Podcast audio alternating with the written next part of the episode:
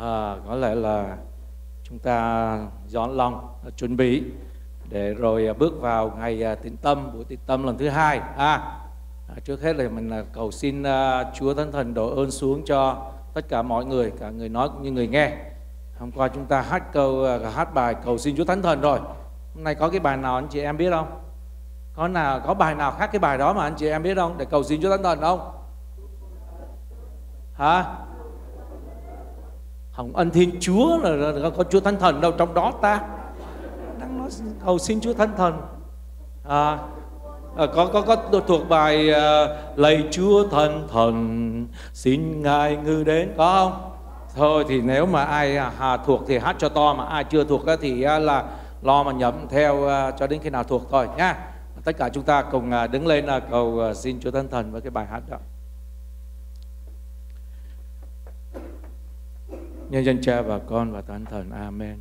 Lạy chúa thân thần, xin ngài ngự đến cần tần đôi mới, đời sống chúng con, tăng xưng linh hồn, bồi thêm lửa men, soi sáng tri khôn, hiệp nhân muôn lòng. Chúa hỡi khấn xin ngự đến đổ tuôn muôn ơn, phù dâm chúng con.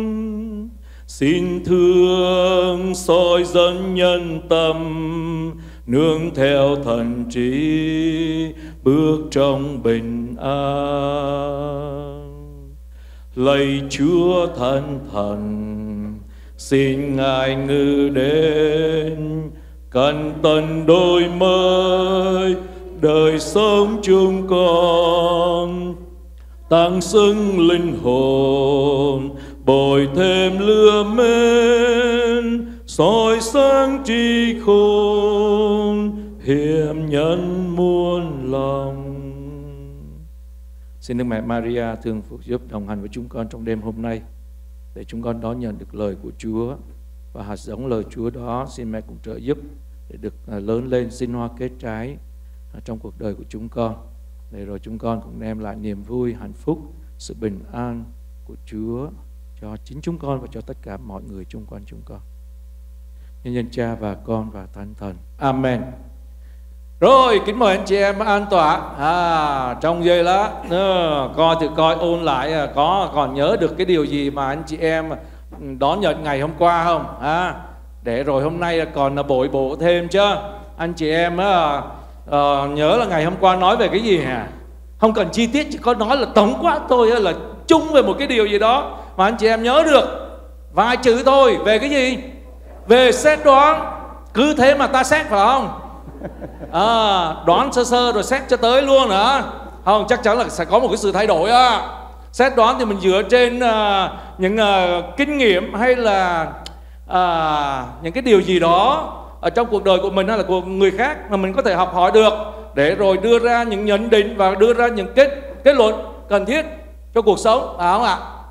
À, có phải không? Hay là tôi trả lời cho ông bà anh chị em hết mất tiêu rồi. À, bây giờ anh chị em à, ừ, ừ, ừ, coi thì coi nha. Cái này à, xét đoán của một em bé nó có đúng không nha? Tức là nó dựa trên cái gì đó và rồi nó đưa ra quyết định ha. Nó cũng vui vui thôi nhưng mà anh chị em nghĩ từ coi nó có nó nó nó, nó xét đoán có đúng không? Lại khá là có à, có một cái đứa bé chừng đâu 5 tuổi. À, mình đặt tên cho nó là cô tí đi đại khái vậy ha. Cô tí là, là, là, là, là trong nhà rất là ngoan nghe lời bố mẹ lắm xong rồi á là một hôm nó nghe mẹ nó nói chuyện với bố nó. Mẹ nó than thở chứ trời đất ơi à, cái cái cái cái cái chị đó. À, không dám nói tên ha chị đó à, tới nhà mình ăn cơm ăn cơm mà ngồi cứ rề ra ngồi hoài mà chưa chịu về. Mình nó là rửa chén rửa bát như thế rồi như là là một cái dấu hiệu để nói cho chị là là, là, là, là, là thôi mà về đi mà à, chị mà nó không chịu về. Thật người chẳng có ý tứ gì hết à, thằng bé nó nghe như vậy. Thế rồi một hôm nó đi lễ. Ừ. Tới cái lúc đó nó nói mẹ về. Mẹ nói chưa hết lễ mà con. Chứ không phải cha đang rửa chén với rửa đĩa ở trên nó. Nó mình về đi rồi đó hả? Ờ, thằng bé nó suy luận ra như vậy. Nó xét ra như vậy đúng không? Hả? Đúng không anh chị em? Nó xét ra đàng hoàng nó dựa trên những kinh nghiệm thực tế có thể là của mẹ đó. Bây giờ nó quyết định về. Cha đang rửa chén rửa đĩa đó thúc mình về. Có không? À, có người lắc đầu. Nhưng mà có người thì là giờ đó người ta về thật đấy chứ. À, nếu mà ở trong này có ai về như thế thì là điều chỉnh lại nha. Điều chỉnh lại cũng có nghĩa là thay đổi đó. Kể chuyện cho vui nhưng mà cũng à, à, dựa trên những cái gì cha giảng phòng à, chia sẻ với chúng ta. Chắc chắn là có nhiều điều mà anh chị em đã đón nhận được. Ngày hôm nay thế nào Chúa cũng à, gửi đến cho anh chị em những cái hạt giống tốt nữa. Thì ước mong chúng ta đón nhận. Để rồi à, chúng ta và trổ sinh hoa trái và mang lại à, nhiều điều hay điều đẹp điều tốt cho chính chúng ta và cho cả giáo xứ. À, bây giờ thì anh chị em cho một tràng pháo tay để đón à, chào cha giảng phòng. Trở lại với chúng ta.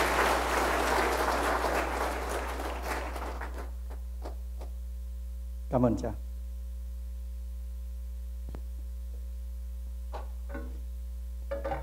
Cha nói đến chuyện ờ, đi lễ về, tôi lại nhớ có câu chuyện. Có một ông đó, ông người Hoa. Ông đi lễ rất là đàng hoàng. Đi vào lễ thánh lễ tham gia một cách rất là trọn vẹn. Bỗng nhiên đến cái tuần ờ, bát nhật phục sinh bắt đầu cha vừa mới hát Alleluia xong là ông đứng lên, ông đi ra. Cái cha sợ hỏi, tại sao ông nghĩa là trong mùa bát nhật phục sinh lễ trọng như vậy, ông về sớm như vậy có chuyện gì không? Ông bảo, chứ đâu có cái gì đâu cha biểu tôi ra mà. Và ông nói hồi nào? Thì lúc đó là cha nói đó, lễ xong, chúc anh chị em về bình an. Alleluia Alleluia. Là lui ra. Ông hiểu là như vậy.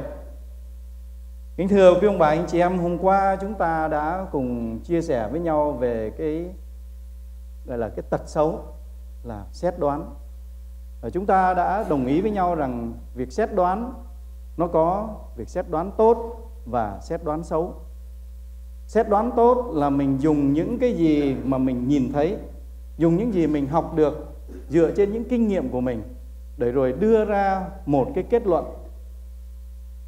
đó là xét đoán tốt. Còn xét đoán xấu là mình cũng dùng những cái gì mình biết, những gì mình nhìn thấy, nhưng mình đưa ra một cái lời kết án. Và cái lời kết án đó mình đưa ra như là một quan tòa. Hy vọng anh chị em nắm vững vấn đề đó. Tại vì tối hôm qua có mấy người cũng tranh luận với tôi nói rằng xét đoán có nhiều khi có những cái mình phải xét đoán tôi đồng ý là mình phải xét đoán, mình xét đoán mỗi ngày. Nhưng mà làm sao đó trong cái việc xét đoán của mình, nó có cái lòng thương xót. Trong xét đoán của mình nó có cái sự cảm thương. Và trong sự xét đoán của mình có sự công bằng.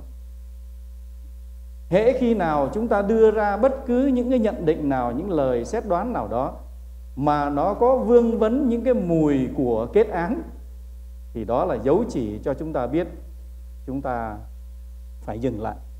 Bởi vì Chúa Giêsu nói rằng đừng xét đoán, để rồi Thiên Chúa khỏi xét đoán anh em. Hôm qua chúng ta cũng đã nói chuyện với nhau về những cái tai hại của cái việc xét đoán. Những cái tai hại thì nó vô cùng. Nó gây ra sự chia rẽ ở trong gia đình. Nó gây ra những sự hiểu lầm và nó gây ra những sự rạn nứt có thể là giữa vợ chồng với nhau. Có thể là giữa các thành viên ở trong dòng tu, cũng có thể là gây ra những cái sự rạn nứt ở trong giáo xứ và có nhiều khi gây ra án mạng. Bởi vì khi mình đưa ra một lời xét đoán hồ đồ nào đó, thì có thể người ta uất ức lên và người ta tự tử. Anh chị em có bao giờ thấy chuyện đó bao giờ chưa? Một cái lời đồn đại một lời đồn đại mà đưa đến cái việc mà người đó phải tự sát, tự tử. Anh chị em thấy nó đầy rẫy ở trong đời sống của chúng ta, cho nên cái đó là cái nguy hiểm nhất. Nó gây ra những cái tác hại vô cùng nguy hiểm cho chính chúng ta, cho gia đình của chúng ta và cho những người xung quanh. Cái thiệt hại thứ hai, cái xấu thứ hai của cái việc xét đoán xấu đó là cái người xét đoán, mà xét đoán đưa ra những cái kết luận như là một quan án sẽ không bao giờ sống vui được. Là bởi vì người đó luôn luôn đeo một cái kính màu đen. Lúc nào nhìn người khác, nhìn cái công việc gì đưa đến nhận định đều có sự kết án ở trong đó. Chỉ trích, phê bình rồi sau đó là phạm đến cái tội gọi là nói hành, nói xấu, rồi truyền những cái tin không đúng, không hay về người khác. Cái người mà hay xét đoán đó là cái người mà thường hay bực bội, hay khó chịu nhăm nhó, mất bình an. Cái đó là cái điều chắc chắn. Bởi vì mình không bao giờ mình hài lòng với những gì người khác làm cả. Bất cứ việc lớn, việc bé người khác làm mà mình có cái đầu óc xét đoán rồi đó, là mình luôn luôn khó chịu. Nếu một linh mục mà có cái đầu óc xét đoán xấu và đưa ra những lời kết luận vội vã, có thể làm cho giáo dân mất linh hồn. Họ bỏ đạo. Và chính linh mục đó cũng không thể nào có bình an trong tâm hồn. Mà ông bà ta nói rằng nó có đầy bên trong thì nó mới tràn ra bên ngoài. Một người không có bình an, anh chị em có thể đoán được qua cái cách hành xử, qua những cái lời nói bởi vì những lời nói đó, khó lòng có được cái sự êm ái dịu dàng mà luôn luôn có những cái chua cay gắt gỏng ở trong đó. Người hay xét đoán, không có bạn bè tâm giao. Nước trong leo lẻo cá đâu, người quá xét đoán dễ hầu cô đơn. Người trên rộng lượng thì hơn, bới lông tìm vết, thói thường đáng chê. Cái người mà hay xét đoán người khác đó là đi tới đâu là người ta cũng sợ hết.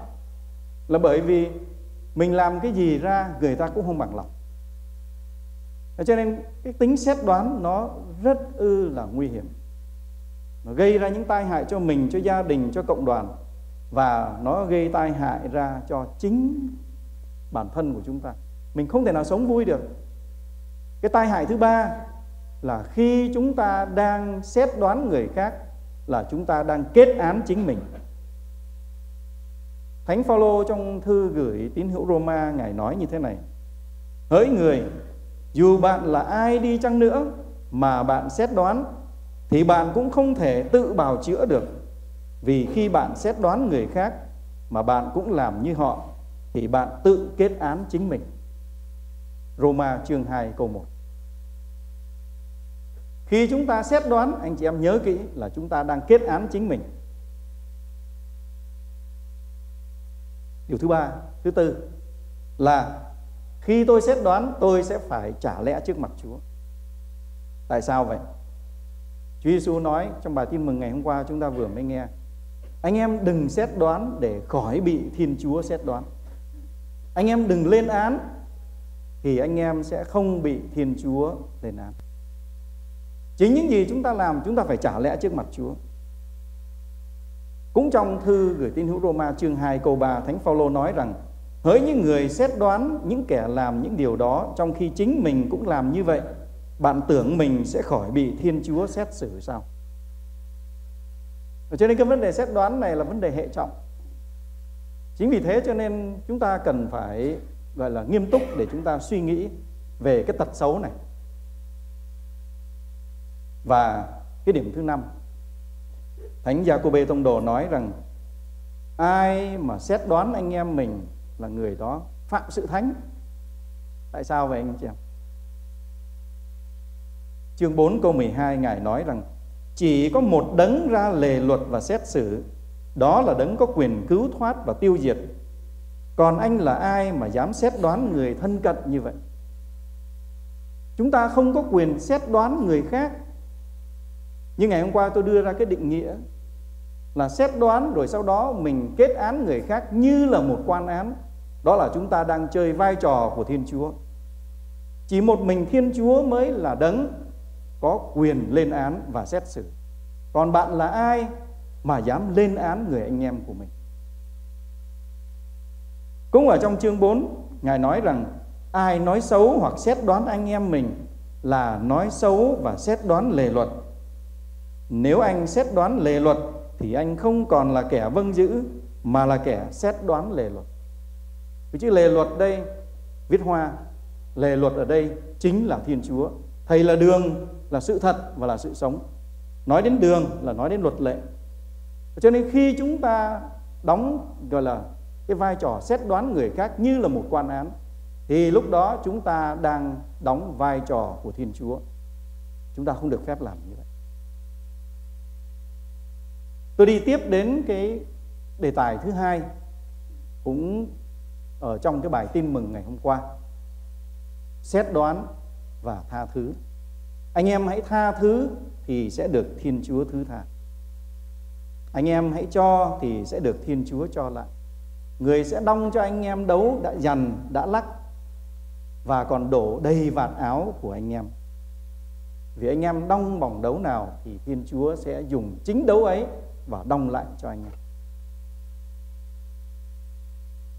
Xét đoán, chúng ta biết nó là cái chuyện rất nhiều người trong chúng ta chúng ta đã từng phạm cái tội đó, xét đoán người khác cách bất công và chúng ta đưa lên những kết án. Còn vấn đề tha thứ thì sao sao, thưa anh chị em? Anh chị em nghĩ thử xem ở trong cuộc đời của mình, hiện tại, ngay bây giờ, anh chị em có thù hận ai hay không? Tôi nghĩ chắc đến nỗi, không đến nỗi thù hận không nhưng mà bây giờ nếu chúng ta xét đến cái câu thứ hai, mình có cố chấp hay là không? Mình có ghét người khác hay là không? Thì tôi nghĩ rằng 99.9% trong chúng ta đây cũng đã từng có những kinh nghiệm đó. Có thể bây giờ chúng ta không có, nhưng chúng ta đã có kinh nghiệm đó. Không biết anh chị em có để ý điều này không? Tự nhiên đó, mình nhìn thấy một người mình chưa nói chuyện bao giờ. Mình không biết người đó là ai. Mình không hề có mối quan hệ gì với người đó. Tự nhiên ở trong đầu mình là không ưa người đó rồi. Anh chị em có kinh nghiệm đó ít nhất tôi có cái kinh nghiệm đó. Tôi không hiểu tại sao nữa. Nhưng mà tôi nghĩ lại lời của thánh phaolô nói rằng, có những điều tôi muốn mà tôi lại không làm và những điều tôi không muốn thì tôi lại làm ở trong con người của chúng ta, thưa anh chị em, nó có cái sự thiện và sự ác. Mà triết gia Plato ví giống như là một cỗ xe song mã. Con người của chúng ta giống như một cỗ xe song mã, nó có một con ngựa trắng và một con ngựa đen. Con ngựa trắng thì nó luôn luôn là nó muốn bay lên cao, hướng thượng. Còn con ngựa đen thì nó cứ ghi con ngựa trắng xuống để kéo cái cỗ xe song mã đó đi xuống dưới ở trong con người của chúng ta nó có cái thiện và cái ác, nó luôn luôn giằng co. Và vì thế cho nên, chúng ta không lạ lẫm gì khi chúng ta có những cái cảm nhận, có những cái feeling về người khác. Nhưng mà cái vấn đề ở chỗ là chúng ta có biết tha thứ hay là không. Bởi vì sống ở trong đời sống cộng đoàn, ở trong gia đình, ở trong hãng xưởng ở nơi làm việc, ở chợ búa, ở trong các dòng tu, ở trong giáo xứ, trong các hội đoàn. Chúng ta đều phải đụng chạm. Và khi chúng ta đụng chạm như vậy thì đương nhiên nó có sự cọ sát và sẽ có những cái sự bực mình. Lời giáo huấn của Chúa Giêsu là anh em hãy tha thứ để được Thiên Chúa thứ tha. Xem ra không được thế giới này nó chấp nhận. Thế gian không có ủng hộ cái vấn đề mà tha thứ. Nhất là khi chúng ta sống ở tại đất nước Hoa Kỳ này. Cái luật mắt thế mắt, răng thế răng là cái chuyện bình thường. Không có chuyện tha thứ. Chúng ta sống ở trong một xã hội mà ở đó cái sự tha thứ nó coi như là mất cái giá trị đi. Và cho nên chúng ta dần dần chúng ta mất đi cái cảm thức là chúng ta cần phải được tha thứ anh em, anh chị em có để ý những cái bộ phim không? Những cái bộ phim và kể cả những cái game mà các em nó chơi. Ở đây nhất là các ông, các bà nào mà ở nhà mà, gọi là, hay luyện trưởng đấy. Phim Hàn Quốc, rồi phim ờ, của tàu, phim tàu chẳng hạn.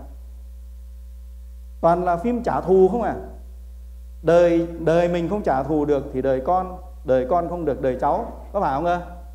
Hết bộ nó qua bộ kia, nó cứ kéo mình đi. Toàn là trả thù không à nếu mà anh chị em để ý một chút nữa, tất cả các phim ảnh nó đều, gọi là, giáo dục chúng ta và nó form chúng ta để chúng ta quên đi mất rằng chúng ta phải tha thứ cho người khác. Quân thù, gọi là quân tử trả thù 10 năm không muộn. Người ta vẫn nói như vậy. Không có chuyện tha thứ ở đây. Thế bây giờ anh chị em suy nghĩ thử coi những cái tác hại của cái việc mà thù hận, hoặc là của những cái việc, gọi là, giữ ở trong lòng những cái mối bực bội. Mình làm như vậy có được cái gì hay là không? Khi anh chị em và tôi bị người khác xúc phạm đến danh dự của mình, thì anh chị em cảm thấy thế nào? Điều thứ nhất là chúng ta buồn, đúng không? Rồi sau đó là bắt đầu mình giận dữ, bắt đầu mình bực bội. Máu lúc đó bắt đầu nó mới dồn lên, mặt nó mới đỏ lên cái người nào mà tức giận rồi nhìn mặt biết liền này. Là lúc đó là mặt nó đỏ bừng lên. Rồi sau đến cái bước thứ ba là gì cơ? Trả thù. Tìm cách trả đũa. Bằng cách này hay cách khác. Không bằng lời nói ngay tại lúc đó, thì cũng bằng những cái hành động sau đó. Và nhiều khi nó kéo dài hết từ tháng này qua tháng nọ.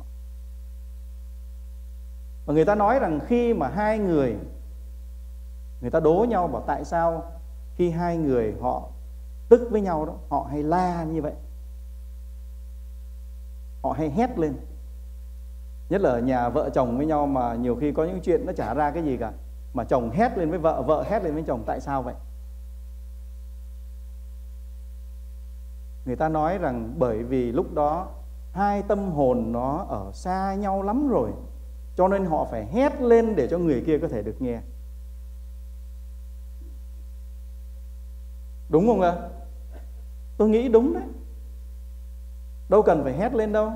Hai người đứng sát bên nhau nói thì thầm cũng nghe được mà.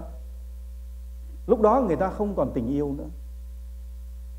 Và lúc đó hai tâm hồn đã cách xa nhau nhiều lắm rồi, cho nên họ phải hét lên. Nó tác hại vô cùng anh chị em. Cái mức độ mà người khác xúc phạm đến chúng ta càng lớn, thì cái tác hại nó càng vĩ đại hơn nói một cách khác, chúng ta bị xúc phạm nhiều thì chúng ta bị thiệt hại nhiều và cái âm, gọi là cái cái ý định để trả thù nó càng lớn hơn nữa và nó càng, nghĩa là nuôi ở trong tâm hồn của chúng ta. Cái vụ khủng bố của nhóm, nghĩa là khủng bố ở tại Hoa Kỳ vào ngày 19 tháng 1 Thế là 11 tháng 9 nhé 911 và 2011 01 đấy anh chị em. Nó là một cái sự kiện mà làm cho cả đất nước này buồn. Rồi sau đó là chuyện gì xảy ra? Là giận dữ. Những anh mà người Hồi giáo lái taxi ở bên New York sau cái vụ 911 đó là bị người ta chút cơn giận lên, đến độ mà họ phải cạo râu hết, không dám để râu, không dám đội cái nón của họ nữa. Rồi sau đó là gì anh chị em? Đất nước Mỹ trả thù. Ngày 16 tháng 9 tổng thống Bush tuyên bố tấn công bọn khủng bố. Và đến ngày hôm nay 14 15 năm, cái hậu quả đó chúng ta vẫn còn đang phải mang. Và cả thế giới này vẫn còn phải đang trả giá cho cái sự giận dữ đó. Sự thù hận nó đem đến những cái hậu quả như vậy đây anh chị đó là cái cách ứng xử của thế gian. Còn cái cách ứng xử của con cái thiên chúa, đức giêsu kitô dạy chúng ta là không được giận dữ. Khi người nào đó xúc phạm đến mình, thì mình phải cầu nguyện cho người đó và tha thứ cho người đó. Buồn và giận, nó là cái phản ứng tự nhiên của con người, anh chị em. Không có tội ví dụ bây giờ một người nào đó xúc phạm tới anh chị em, tự nhiên mình thấy bực bội, mình thấy tức giận ở trong người, cái đó không có tội. Nó là một cái cảm xúc tự nhiên. Chúa Giêsu có tức giận không? Có. Ngài nhìn thấy những người pha ri siêu cứng lòng và ngài nhìn họ và ngài bực bội, tức giận với họ. Rồi khi vào ở trong đền thánh Jerusalem Ngài thấy những con buôn bán ở trong đền thờ, Ngài cũng giận dữ Giận dữ tự bản chất của nó không có tội Nhưng mà chúng ta đừng nuôi cơn giận dữ Thánh Phaolô tông đồ gửi tín hữu Epheso mà anh em linh mục của chúng tôi cũng như tu sĩ đọc kinh tối mỗi ngày thứ tư đều đọc cái đoạn lời Chúa đó. Anh em giận dữ, chớ để mặt trời lặn mà cơn giận vẫn còn. Đừng để ma quỷ thừa cơ lợi dụng. Điều đó có nghĩa là giận dữ là cái chuyện bình thường. Nhưng mà nếu chúng ta để nó ở trong lòng của chúng ta mà chúng ta không giải quyết trước khi chúng ta đi ngủ thì cơn giận đó sẽ bị ma quỷ lợi dụng và nó sẽ làm cho chúng ta phạm nhiều tội mà chúng ta không ngờ. Thánh Phêrô tông đồ hỏi Chúa Giêsu rằng thưa thầy, con phải tha đến 7 lần không? Chúa Giêsu nói rằng phải tha 70 lần 7. Rồi Ngài nói tiếp, dù nó có xúc phạm đến anh một ngày đến 7 lần, rồi 7 lần trở lại nói với anh là tôi hối hận, thì anh cũng phải tha cho nó. Tha thứ cho người khác nó có dễ không thưa anh chị em? Có dễ không ạ? À? Dễ chết liền á. Không có dễ. Nhưng mà tha thứ cho người khác có làm được không cơ? Được. Chúng ta có những cái mẫu gương của các thánh. Thánh Maria Goretti, Thánh Maximilian Kolbe mà chúng ta vừa mới coi phim vào cuối tuần vừa qua. Rồi Thánh Gioan Giáo Hoàng 23, xin lỗi Giáo Giáo Hoàng Gioan Phaolô đệ nhị. Anh em còn nhớ, anh chị em còn nhớ cái mẫu gương tha thứ của ngài. Trong thánh lễ vừa rồi chúng ta vừa mới đọc kinh hay là kinh cầu để xin phong thánh cho đức hồng y nguyễn văn thuận. Ngài cũng là một mẫu gương tha thứ đấy anh chị em tha thứ cho người hãm hại mình, tha thứ cho những người ngược đãi mình. Nó là cái việc khó, nhưng mà không phải là không làm được. Bằng chứng là đã có những con người làm được thế bây giờ anh chị em có thể nói rằng ủ tại vì họ là các thánh cho nên họ mới làm được. Trước khi mà thánh Maria Goretti, thánh Maximilian Kolbe, rồi thánh Gioan Paulo đệ nhị, rồi Đức Hồng Y Thuận, trước khi các ngài được phong thánh hay được phong chân phước đi chăng nữa, các ngài là ai? Là con người như chúng ta thôi. Cho nên nếu các ngài làm được thì chúng ta cũng có thể làm được. Thánh Augustino nói rằng ông nọ bà kia nên thánh được, sao tôi không? Thế cho nên đây không phải là cái chuyện mà nghĩa là viễn vông ở đâu không thể làm được mà có thể làm được. Bây giờ tôi xin đơn cử ra những người không phải là thánh mà vẫn còn đang sống sờ sờ ở tại nước Mỹ này, ở trên thế giới này. Báo có đăng bà Sue Norton ở Oklahoma tha thứ cho cái tên giết bố của bà là Robert Knighton. Giết ông bố của bà chỉ vì 17 đồng và một chiếc xe chất cũ kỹ. Sau khi bố của bà bị giết, thì bà đã vào trong nhà tù, thăm cái anh Robert này, giảng giải phúc âm cho anh ta, và xin tòa án là tha tội cho Robert. Nhưng mà tòa án không chấp nhận cái lời à, yêu cầu của bà Sue Norton. Và trước khi cái anh Robert này bị xử tử, thì anh đã nói với lại bà Norton rằng, I'll see you again someday. God bless you. Một ngày nào đó tôi sẽ được gặp bà. Xin Chúa chúc lành cho bà. Bà Sue Norton vẫn còn sống ở Oklahoma. Một cái mẫu gương khác về sự tha thứ đó là năm phụ huynh người Amish tại thành phố Nickel Mines, tiểu bang Pennsylvania. Anh chị em có nghe cái chuyện mà một người vô trong trường học bắn chết năm đứa trẻ không? Họ tha thứ. Họ tuyên bố tha thứ và không phải chỉ tha thứ bằng miệng.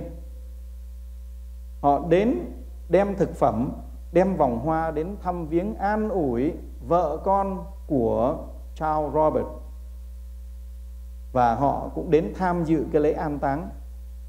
Cầu nguyện và tiễn đưa cái người mà đã giết con của mình ra tới nơi an nghỉ cuối cùng. Có một cuốn sách viết về những cái mẫu gương tha thứ này. Thế cho nên thưa quý ông bà, anh chị em, cái sự tha thứ là cái việc khó. Không ai chối cãi được. Nhưng mà việc tha thứ là cái việc có thể làm được với ơn Chúa. Bây giờ tôi xin đi đến một cái tôi trình bày những cái vấn nạn, cái mà tai hại khi mà chúng ta không biết tha thứ. Chúng ta cứ biết giận dữ. Hồi nãy tôi đã nói rồi, cái người giận dữ là cái người mà mặt lúc nào cũng đỏ lên hết, lúc nào cũng nhăn nhó, lúc nào cũng nói ra những lời chua cay gắt gỏng. Thế về mặt thể lý các bác sĩ nói rằng những cái người giận dữ là những người tổn thọ. Sách huấn ca chương 1 câu 22 nói rằng giận dữ không thể coi là lẽ phải được vì giận dữ kéo theo sự sụp đổ của con người. Cái sự giận dữ đó nó kéo theo cái sự suy sụp của con người. Tổng thống nixon ngài nói như thế này, always remember, others may hate you but those who hate you don't win unless you hate them. And then you destroy yourself. Tạm dịch là bạn hãy ghi nhớ, người ta có thể ghét bạn, nhưng họ không thắng được bạn trừ khi bạn ghét họ. Và như thế, bạn đang tự hủy chính mình.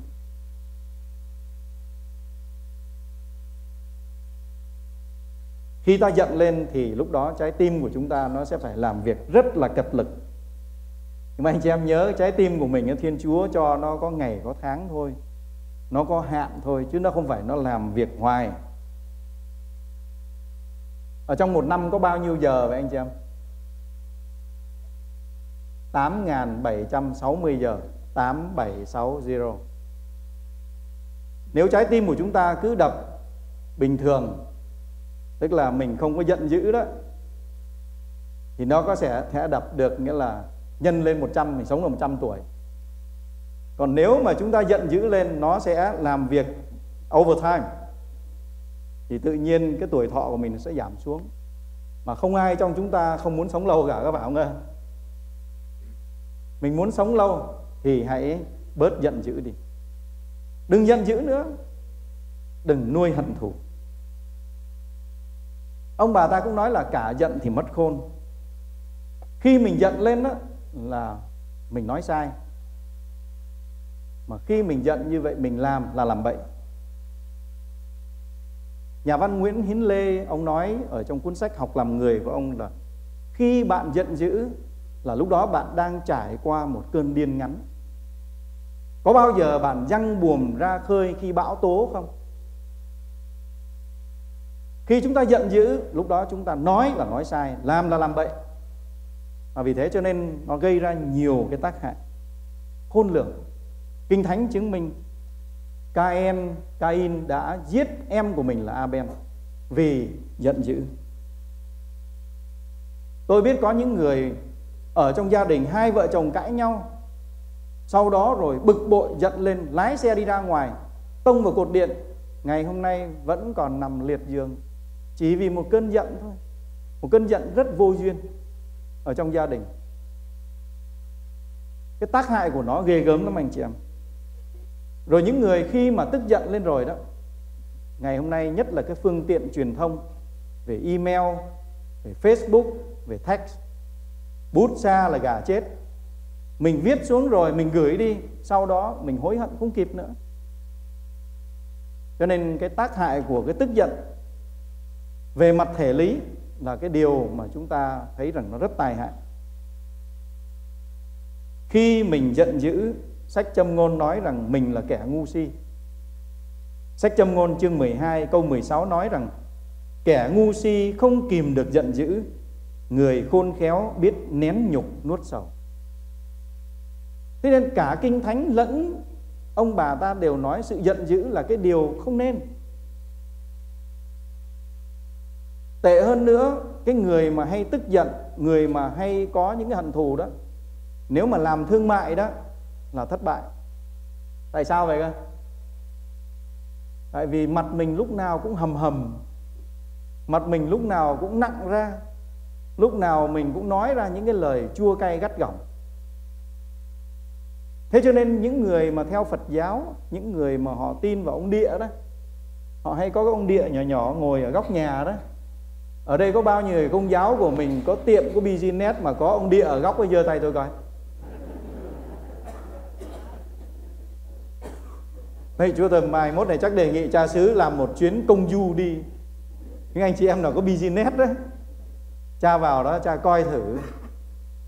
Tại sao họ để các ông địa vậy anh em Cái ông địa đó nó không có đem lại thần tài gì hết, Không có đem lại cái gì hết nó chỉ là một cái dấu chỉ nhắc cho cái người chủ là hãy toe cười ra giống như ông địa với khách hàng. Đó là chìa khóa của thành công. Ông địa đó, ông ngồi cái bụng ông có tẽ ra thế này nè. Không phải là mình tẽ bụng ra nhá. Nhưng mà đó là một cái dấu chỉ của sự dễ dãi với khách hàng.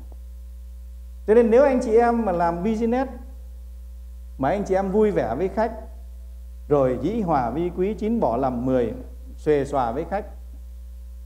Thì lúc đó mình thành công thôi. Đâu cần phải ông địa đó, cho nên ai mà có ông địa ở trong cái góc business của mình ấy, mình nhà chịu khó bỏ đi. Đừng có tốn điếu thuốc ở đó với mấy trái cam đó làm chi có ly cà phê nữa mới uổng chứ. Không đâu có ăn uống gì được đâu. Đừng có tin nhảm nhí nữa nhá. Bỏ cái ông địa đó đi và chịu khó cười với khách chịu khó vui vẻ với khách dễ dãi với khách đi. Nếu không thành công vào cha xứ cha xứ đền cho.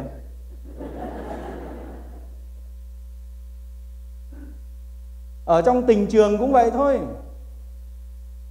Các anh các cô mà muốn có vợ có chồng ấy, thì phải vui vẻ đừng có giận dữ bởi vì mình giận là nó hiện lên trên cái mặt. Và lại mà gặp ông bà già vợ tương lai hay là ông bà già chồng tương lai là họ sẽ xét đoán đấy mặt nó nghĩa là long long lên, nghĩa là mắt nó long sòng sọc lên như vậy. Đôi mắt lúc nào mang hình viên đạn như thế thì toi rồi cho nên cái giận dữ, nó sẽ đem theo, nó kéo theo tất cả những cái suy sụp của cơ thể và nó làm cho chúng ta thất bại ở trong cuộc đời này. Về mặt tâm lý và mặt tâm linh, thưa anh chị em, anh chị em là cha mẹ, mình giận dữ nó ảnh hưởng ngay đến con của mình. Cái đó rất rõ ràng. Các nhà khoa học nói rằng khi mà một bà mẹ có thai mà giận dữ, thì đứa con đó nó sanh ra, nó sẽ không biết cười. Và lúc đó nó sẽ có những cái thái độ hằn học giận dữ y như mẹ nó vậy. Ông bà ta nói là, cha mẹ hiền lành thì để đức cho con bây giờ mẹ lúc nào cũng giữ tợn, hết lúc nào cũng nuôi hận thù, hết làm gì mà có đức. Thế cho nên các bà, các chị để ý chuyện đó. Cha mẹ hiền lành để đức cho con. Cha mẹ nhiều đức thì con mặc sức mà ăn. Cho nên mình giận dữ, chả được cái gì cả. Và khi ở trong gia đình giận dữ thì cả gia đình mất vui chồng giận vợ vợ giận chồng. Bề trên giận bề dưới hoặc bề dưới giận bề trên. Ở trong giáo xứ, giáo dân giận với lại cha xứ cha xứ giận với giáo dân thì không thể nào có niềm vui ở trong cộng đoàn, ở trong gia đình đó được. Chưa hết anh chị em. Khi chúng ta giận dữ đó, cũng giống như cái người xét đoán, mình chẳng có bạn bè gì đó chẳng ai muốn chơi với mình cả ai mà ngu gì mà lại cho nó chút tất cả những cái nỗi hận thù lên trên đầu mình? Mất bạn, mất bè. Và cái này nó nguy hiểm là lỗi đức công bằng. Nên cái này anh chị em bảo chứ tại sao tôi giận dữ mà lỗi đức công bằng đây? Anh chị em biết tại sao mà khi cha mẹ giận dữ mà lỗi đức công bằng với con cái không? Tôi đưa ra ví dụ nhé ngày tết mình giận em mình. Mình không đến nhà nó nữa. Mình giận bố mình mình không đưa con tới thăm bố nữa. Mấy đứa con nó không có cơ hội để nó đến với lại anh chị em họ hàng. Nó không đến để nó chúc tết được. Nó mất đi cái tình cảm. Cái đó có phải lỗi đức công bằng với nó không? Mình giận mắc gì mà mình bắt con mình phải chịu những chuyện đó? Bất công mà tôi thấy cái chuyện này nó xảy ra nhiều lắm. Con nó bảo chứ hôm nay xong đi đến bà ngoại cha? Ba. Nó bảo hôm nay không có đi nữa, ở nhà. Nó chả biết lý do tại sao. Thì ra bố nó giận bà ngoại nó. Nhiều lắm. Nó xảy ra rất thường ở trong các gia đình. Và đó là cái điều mà chúng ta đối xử bất công với con cái của mình. Mình ghét ông cha, mình không đi lễ thế là con của mình nó không được đến nhà thờ để học giáo lý, không đến để học việt ngữ, không cho nó đến để mà đi lễ tiếng việt nữa. Đưa nó qua bên nhà thờ mỹ, mà nó không thích. Cái đó nó đã từng xảy ra. Vợ chồng ở trong nhà, gọi là, trâu bò hút nhau ruồi mũi chết. Vợ giận chồng không nấu cơm. Thế là con đói. Thế cha con nó phải lấy mì gói ra ăn cái đó có bất công không ạ cái đó bất công lỗi đức công bằng đấy anh chị em. Chứ không phải là cái chuyện mình chỉ có giận cái là vớ vẩn. Mà có nhiều khi những cặp vợ chồng tôi thấy có nhiều cái họ giận rất là vô duyên chả có chuyện gì cả. Cái chuyện không đâu vào đâu cả cũng giận. Khi kéo nhau vào gặp cha xứ cha xứ ngồi giải quyết rồi hỏi, hỏi chuyện gì xảy ra chuyện gì xảy ra thế qua giải lại chả có cái gì cả. Cho nên nhiều khi ở trong gia đình đó, nếu mà anh chị em mấy bà muốn nhõng nhẽo mấy ông thì nhõng nhẽo ít thôi. Đừng có nghĩa là giận hờn lâu quá con mình nó thiệt thòi nhá. Và khi mình tức giận đó, mình hay có một cái khuynh hướng là mình hay ước ao sự giữ cho người khác. Có phải không ạ? Tôi có kinh nghiệm đó. Ngày xưa tôi bên Việt Nam tôi làm hôm qua tôi có gặp một người ông tạ bảo ngày xưa có phải cha ở gần ờ, Camelo, chỗ cha thiện không? Bảo đúng. Sao biết. Ở nhìn cha quen quen. Hồi xưa tôi làm nghề sửa đồng hồ. Trước khi qua Mỹ, thì ở khu ông tạ đó có cái anh chàng đó là thuế vụ, anh ấy tên Bình. Nếu mà cái anh nó có ngồi ở đây thì tôi xin lỗi nhá. Anh ta đến thu thuế của tôi. Mà tôi bực lắm bởi vì thu thuế. Mấy ông thuế là nghĩa là không có làm gì cả, lấy tiền của mình thôi. Mà cứ vòi vĩnh nay thì cà phê, mai thì cà pháo. Sáng hôm đó tôi vừa mới ra, tôi mở tiệm ra thì tôi nghe có người nói bảo, sáng hôm nay đó, sáng sớm thằng bình đi tập thể dục á, nó bị ai đó chùm vào bố đánh cho một chất đi nhà thương rồi. Lúc đó trong lòng tôi như mở cờ vậy. Hồi đó chưa có tiền, dám có tiền đi xin lễ tạ ơn lắm. Nó đi như vậy là nó không đến nó vòi mình được nữa khi mình ghét ai, khi mình hận ai, là mình có cái khuynh hướng là mình ước ao sự giữ cho người khác. Và khi người đó gặp sự giữ, có phải là mình vui không? Cái đó là đi ngược lại với lời của Chúa. Bây giờ nó mới bịp của mình, nó mới lừa mình là mấy chục ngàn để nó mua nhà. Tự nhiên cái nó đi xe sao nó đụng gãy giò. Thế là mình vui vẻ, phấn khởi, hồ hởi ở trong người đáng kiếp. Tại mày lừa của bà cho nên mày bị như vậy là đáng kiếp. Như hồi nãy tôi nói, thánh phaolô tông đồ nói rằng, đừng để ma quỷ thừa cơ lợi dụng. Mình đừng bao giờ mà coi thường cái sự cám dỗ của ma quỷ.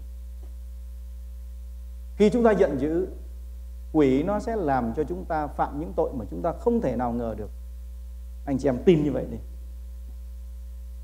rồi khi mà mình giận dữ đó là mình cho người khác phá hoại cái linh hồn của mình.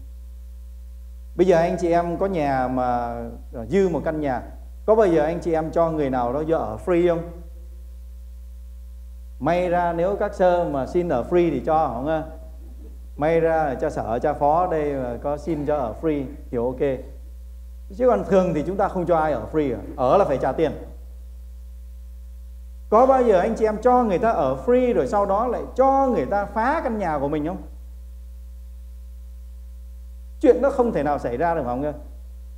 Nhưng mà khi anh chị em và tôi chúng ta giận ai, chúng ta thù ai, là lúc đó chúng ta đang cho người đó ngự ở trong cái căn nhà linh hồn của mình và cho phép nó phá hoại. Anh chị em thấy đúng không? Khi mà mình giận ai, mình ghét ai đó là cái người đó luôn luôn ở trong đây này và nó ở trong đây nữa. Mình ăn mình cũng thấy nó. Mình lái xe mình cũng thấy nó. Đi vào trong restroom cũng thấy nó nữa. Nó ở khắp mọi nơi và nó làm cho mình bực bội. Anh chị em cứ nghiệm lại cho phải đúng không? Tôi nói cái này ra bởi vì tôi đã từng trải qua rồi. Khi mình ghét ai đó là mình để cho cái người đó nó phá hoại cái bình an của mình. Thế nên đừng có dại. Tiện đây tôi cũng chỉ cho anh chị em một cái cách để mình có thể tống khứ những cái hận thù ra khỏi. Hễ mà có ai đó giận mình hay ghét mình đó, mà mình nghĩ tới người đó đó, anh chị em đọc cho nó ba kinh kính mừng. Anh chị em biết tại sao tại mình, con người của mình ích kỷ lắm. Tại sao cứ phải đọc kinh cho nó hoài vậy? Cho nên đọc được hôm nay rồi ngày mai nhớ tới nó. Không nhớ tới nó để khỏi đọc. Thế dần dần cái mình quên thôi. Anh chị em về thử đấy còn nếu mà đọc ba kinh kính mừng mà nghĩa là vẫn không thấy nguôi ngoai, đọc kinh vực sâu.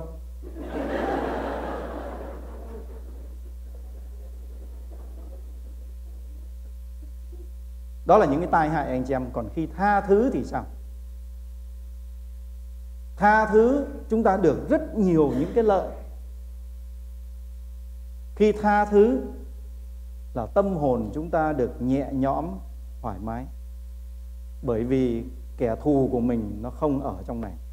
Khi chúng ta tha thứ là chúng ta đã bỏ đi được một cái gánh nặng ở trong đời sống của chúng ta.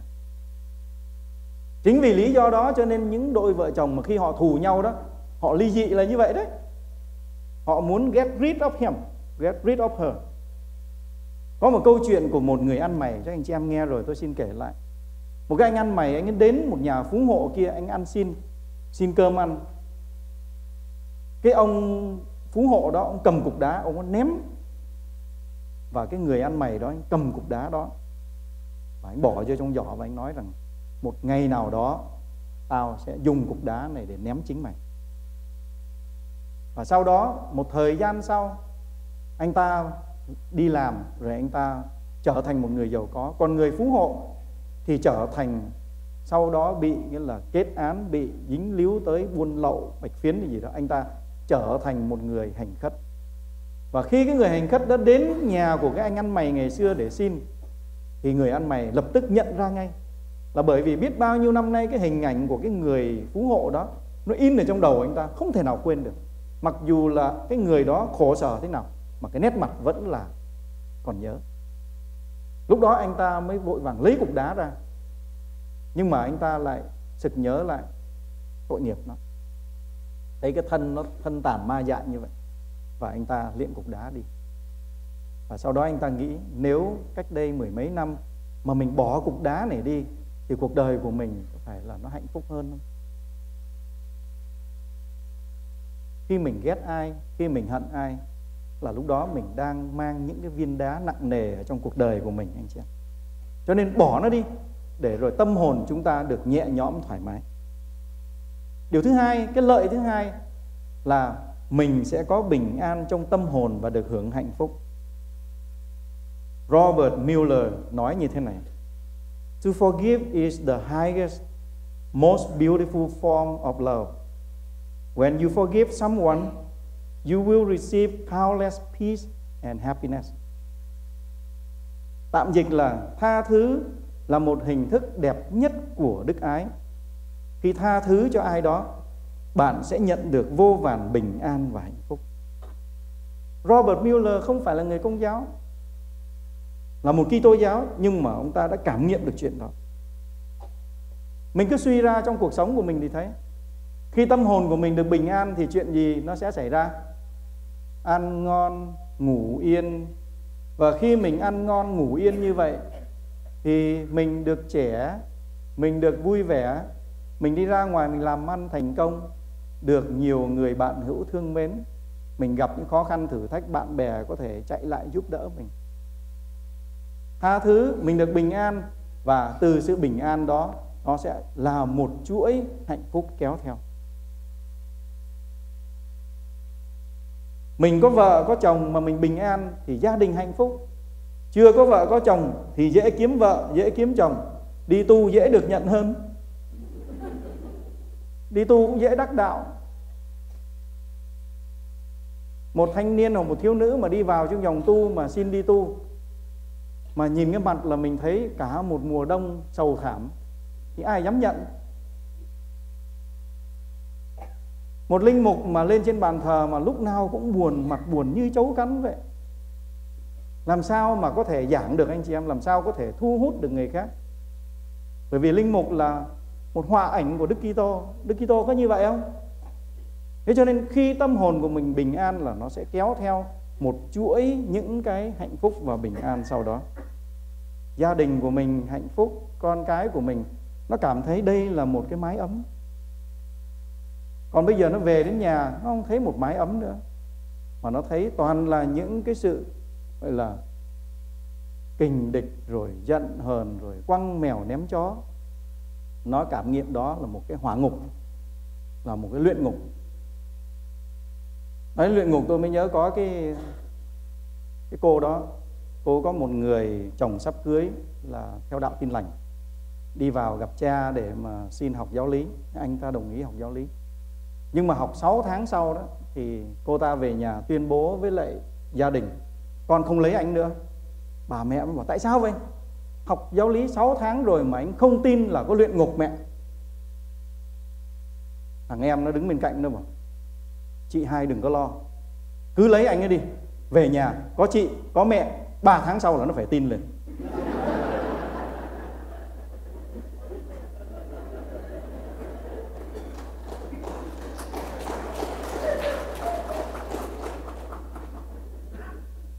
Tôi không có ý nói xấu các bà nhé nhưng mà nó khổ về này, anh chị em.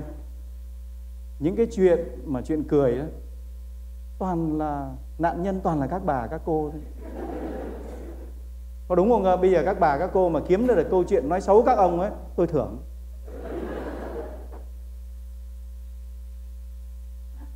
Có người bảo là bởi vì các ông đó là bởi vì bị, nghĩa là đè nén quá ở nhà không dám nói, cho nên phải ngồi viết ra. Cho nên mới có nhiều chuyện cười nói về các bà như vậy. Khi chúng ta tha thứ cho người khác là chúng ta hưởng được sự tự do.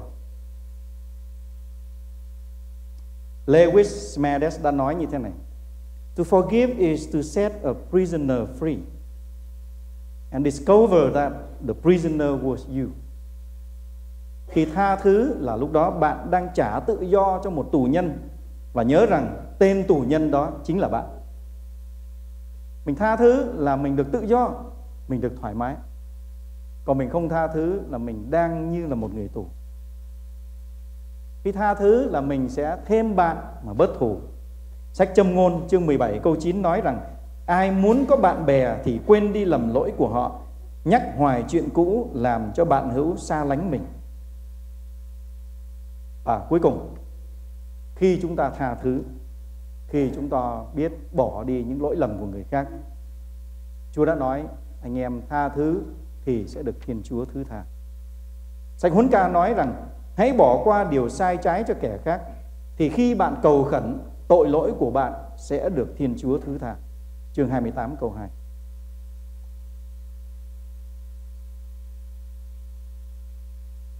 Và cuối cùng khi chúng ta tha thứ cho người khác, thì anh chị em của chúng ta sẽ tha thứ cho chúng ta. Thiên chúa cũng sẽ tha thứ cho mình. Anh em tha lỗi cho người ta thì cha anh em ở trên trời cũng sẽ tha thứ cho anh em. Đó là cái điều chắc chắn, đó là chân lý. Nếu hôm nay người bạn cô worker của mình, người đồng nghiệp với mình làm một cái gì đó sai trái, mình mỉm cười bỏ qua. Mai mốt này mình làm những cái điều sai trái, họ sẽ bỏ qua cho mình. Không ai trong chúng ta dám bảo đảm rằng cuộc đời của mình không phạm lỗi lầm. Thế cho nên khi chúng ta tha thứ cho người khác là lúc đó chúng ta đang làm lợi cho chính chúng ta. Xin chúa ban ơn giúp sức để mỗi người chúng ta không hận thù, không ghen ghét, không có, gọi là, để bụng để người này giận người kia hoặc là chúng ta nói hành nói xấu họ. Cảm ơn anh chị em. Bây giờ chúng ta nghỉ giải lao 10 phút, sau đó chúng ta sẽ quay lại.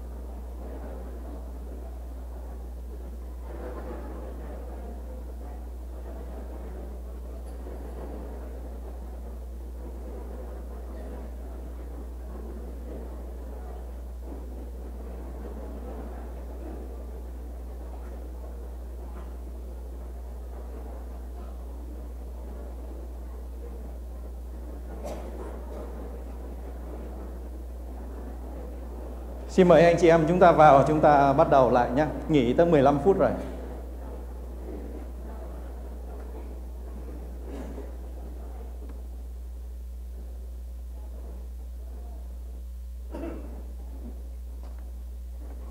À, có người vừa mới gặp tôi ở ngoài và hỏi rằng à, đi lễ mà vào tới à, phần đọc phúc âm rồi lên rước lễ có được hay là không? Xin trả lời chung chung như thế này nhé. Là khi chúng ta đến tham dự thánh lễ, chúng ta phải chuẩn bị trước đó.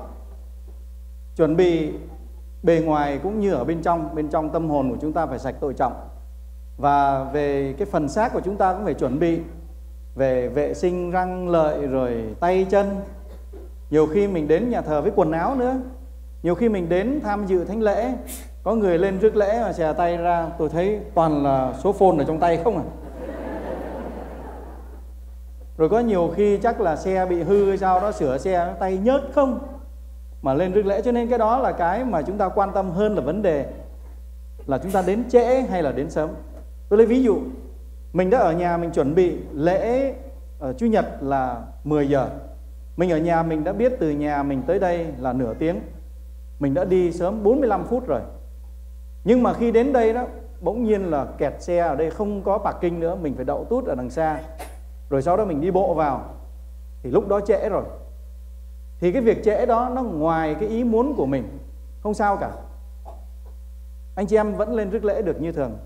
Còn giả như ở trên freeway, nó đột nhiên nó xảy ra một cái chuyện gì đó mà mình đến nhà thờ là lúc đó đã đọc phúc âm rồi hoặc là thậm chí cha đã giảng rồi thì nó có hai cái sự chọn lựa nếu thánh lễ đó là thánh lễ cuối cùng ở trong ngày, anh chị em cứ việc lên rước lễ, không sao cả nhưng nếu mà ở trong ngày còn có lễ nữa hoặc là ở đây 10 giờ mình đến mình đã tới nhà thờ 10 rưỡi lễ gần hết rồi thì mình ở lại đi dự thêm một thánh lễ nữa.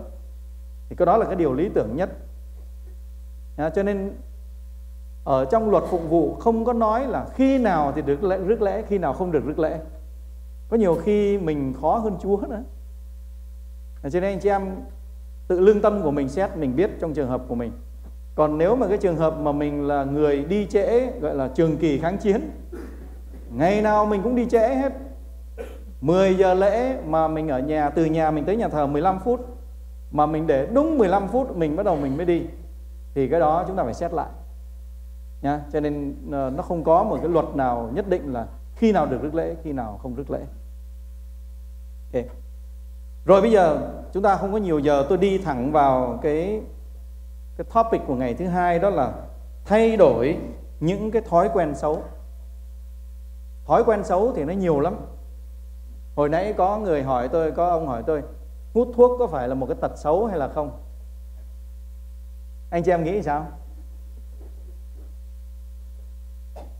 Hút thuốc nó là một cái thói quen không tốt. Nó có hại đến sức khỏe.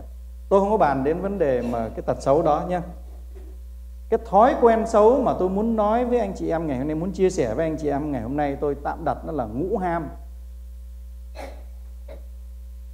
Ngũ ham tức là năm cái ham. Cái ham thứ nhất là ham giàu. Cái ham thứ hai là ham việc. Cái ham thứ ba là ham quyền. Cái ham thứ tư là ham nói. Và cái ham thứ năm là ham tình cái đề tài này có thể nói cho đến ngày mai, nhưng mà tôi cố gắng, tôi sẽ cô động lại. Bây giờ trước khi nói về những cái ngũ ham này, thì tôi xin thưa với anh chị em, cái lý do tôi chọn cái ngũ ham này là bởi vì qua kinh nghiệm mục vụ của tôi, cũng như là của các linh mục và gọi là niên trưởng các ngài chia sẻ lại, thì năm cái ngũ ham này chính là năm cái độc tố mà nó hủy hoại gia đình của chúng ta. Nó làm cho gia đình của chúng ta càng ngày càng mất bình an, vợ chồng càng ngày càng xa nhau, con cái trong gia đình với cha mẹ càng ngày càng ly tán. Anh chị em cứ suy nghĩ một chút đi, anh chị em sẽ thấy cái ngũ ham này nó đang là những cái nọc độc ở trong gia đình của mình. Trước khi chúng ta nói về ngũ hàm này, xin ôn qua một chút về giáo lý hôn nhân. Mục đích của hôn nhân là gì, anh chị em? Năm nay là năm tân phúc âm hóa gia đình. Cho nên tôi nghĩ đây cũng là một cái dịp tốt để chúng ta ôn lại về giáo lý hôn nhân rất căn bản. Mục đích của hôn nhân là gì? Ai là người mới lấy vợ gả chồng năm vừa rồi đã học qua giáo lý hôn nhân tại giáo xứ này giơ tay tôi coi. Trả lời được câu này không? Mục đích của hôn nhân là gì? Tôi còn nhớ hồi đó lớp giáo lý hôn nhân là tôi dạy ở bên giáo sư thánh du xe. À, mục đích hôn nhân là cái gì? Có một anh nói thưa cha là cái giường. Có đúng không ạ? Đúng nhưng chưa có đủ tôi xin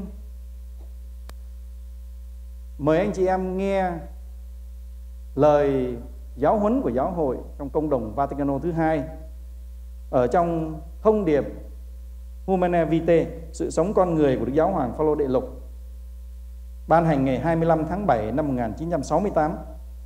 Ngài dạy như thế này: Nhờ sự tự hiến cho nhau là việc riêng rẽ và độc hữu của họ, hai vợ chồng kết hợp với nhau để hoàn thiện lẫn nhau và để cộng tác với Thánh Thiên Chúa mà gây dựng và giáo dục những sự sống mới. Có hai mục đích anh chị em. Thứ nhất là hoàn thiện lẫn nhau và thứ hai là sinh sản và giáo dục con cái. Cho nên cái người học viên mà nói mục đích hôn nhân là cái giường đúng 50%. Human and wife through that mutual gift of themselves, which is specific and exclusive to them alone. Develop that union of two persons in which they perfect one another, cooperating with God in the generation and rearing of new life. Hoàn thiện lẫn nhau và sinh sản giáo dục con cái. Đó là mục đích của hôn nhân. Ở đây ai dạy về giáo lý hôn nhân xin dạy cho các học viên của mình biết về cái mục đích của hôn nhân rất kỹ lưỡng. Cái câu hỏi thứ hai, đặc tính của hôn nhân Kitô giáo là gì?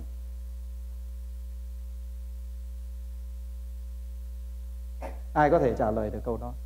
Đặc tính của hôn nhân Kitô giáo là gì? Dạ, một vợ một chồng. Rồi còn gì nữa không? Rất đơn giản. Đơn hôn và vĩnh hôn. Đặc tính của hôn nhân Kitô giáo là đơn hôn và vĩnh hôn. Có nghĩa là chỉ một vợ, một chồng và cái hôn nhân đó bền vững cho đến khi người phối ngẫu của mình qua đời, cho đến hơi thở cuối cùng tôi nhắc lại nhé mục đích của hôn nhân là hai vợ chồng hỗ tương hoàn thiện lẫn nhau và sinh sản giáo dục con cái. Cái đặc tính của hôn nhân là đơn hôn và vĩnh hôn. Và cái điểm thứ ba là cái nét đặc biệt ở trong hôn nhân công giáo là gì? Cái nét độc đáo ở trong hôn nhân Kitô giáo đó là bí tích. Hiến chế mục vụ về giáo hội trong thế giới ngày nay công đồng Vaticano thứ hai dạy như thế này. Vợ chồng Kitô hữu được củng cố và như được thánh hiến bằng một bí tích để chu toàn xứng đáng các bổn phận trong bậc sống của họ. Nhờ sức mạnh của bí tích này, họ được thấm nhuần đức tin, đức cậy, đức mến và ngày càng tiến gần hơn tới sự chọn lành riêng biệt của họ và thánh hóa lẫn nhau và bởi đó, họ cùng nhau tôn vinh Thiên Chúa. Khi nói đến bí tích là mình nói đến sự hiện diện của Chúa. Cho nên khi hai người bạn trẻ lên trước bàn thờ để nắm tay nhau, tuyên bố với nhau, anh Du Xe Trần Như Nhộng nhận em Maria tròn như trứng làm vợ và hứa sẽ giữ lòng trung thủy với em khi thịnh vượng cũng như lúc gian nan, khi bệnh hoạn cũng như lúc mạnh khỏe để yêu thương và tôn trọng em mọi ngày suốt đời anh. Thì lúc đó, hai người đó cử hành bí tích hôn phối. Không phải là các cha. Xin những ai mà lên cảm ơn trong đám cưới đấy. Đừng có nói là con cảm ơn quý cha hôm nay đã cử hành hôn phối cho hai cháu. Các cha không có cử hành hôn phối mà chính hai người đó cử hành cái bí tích hôn phối. Anh chị em nhớ dùm tôi chuyện đó. Và vì thế cho nên bí tích hôn phối nó không phải là một trò đùa.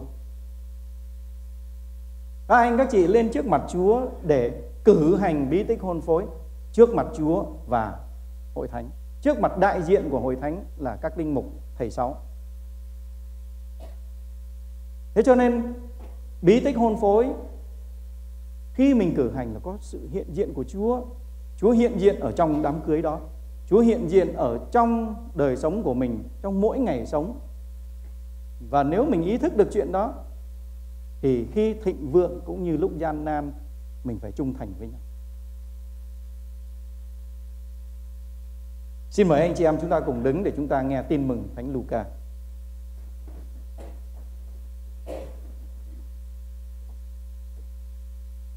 Khi ấy có người trong đám đông nói với Đức Giêsu rằng: "Thưa thầy, xin thầy bảo anh tôi chia phần gia tài cho tôi." Người đáp: "Này anh, ai đã đặt tôi làm người xử kiện hay người chia gia tài cho các anh?" Và người nói với họ: "Anh em phải coi chừng, phải giữ mình khỏi mọi thứ tham lam." Không phải vì dư giả mà bạn sống con người được bảo đảm nhờ của cải đâu. Sau đó người nói với họ dụ ngôn này. Có một nhà phú hộ kia, ruộng nương sinh nhiều hoa lợi, mới nghĩ bụng rằng, mình phải làm gì đây? Vì còn chỗ đâu mà tích trữ hoa màu. Rồi ông ta tự bảo, mình sẽ làm thế này. Phá những cái kho kia đi, xây những cái lớn hơn, rồi tích trữ tất cả thóc lúa và của cải mình vào đó. Lúc ấy ta sẽ nhủ lòng, Hồn ta hỡi, Mình bây giờ ê hề của cải Dư xài nhiều năm. Thôi cứ nghỉ ngơi, Cứ ăn uống vui chơi cho đã Nhưng Thiên Chúa bảo ông ta, Đồ ngốc, Nổi đêm nay người ta sẽ đòi lại mạng ngươi, Thì những gì ngươi sắm sẵn đó Sẽ về tay ai Ấy kẻ nào thu tích của cải cho mình Mà không lo làm giàu trước mặt Thiên Chúa, Thì số phận cũng như thế đó đó là lời Chúa.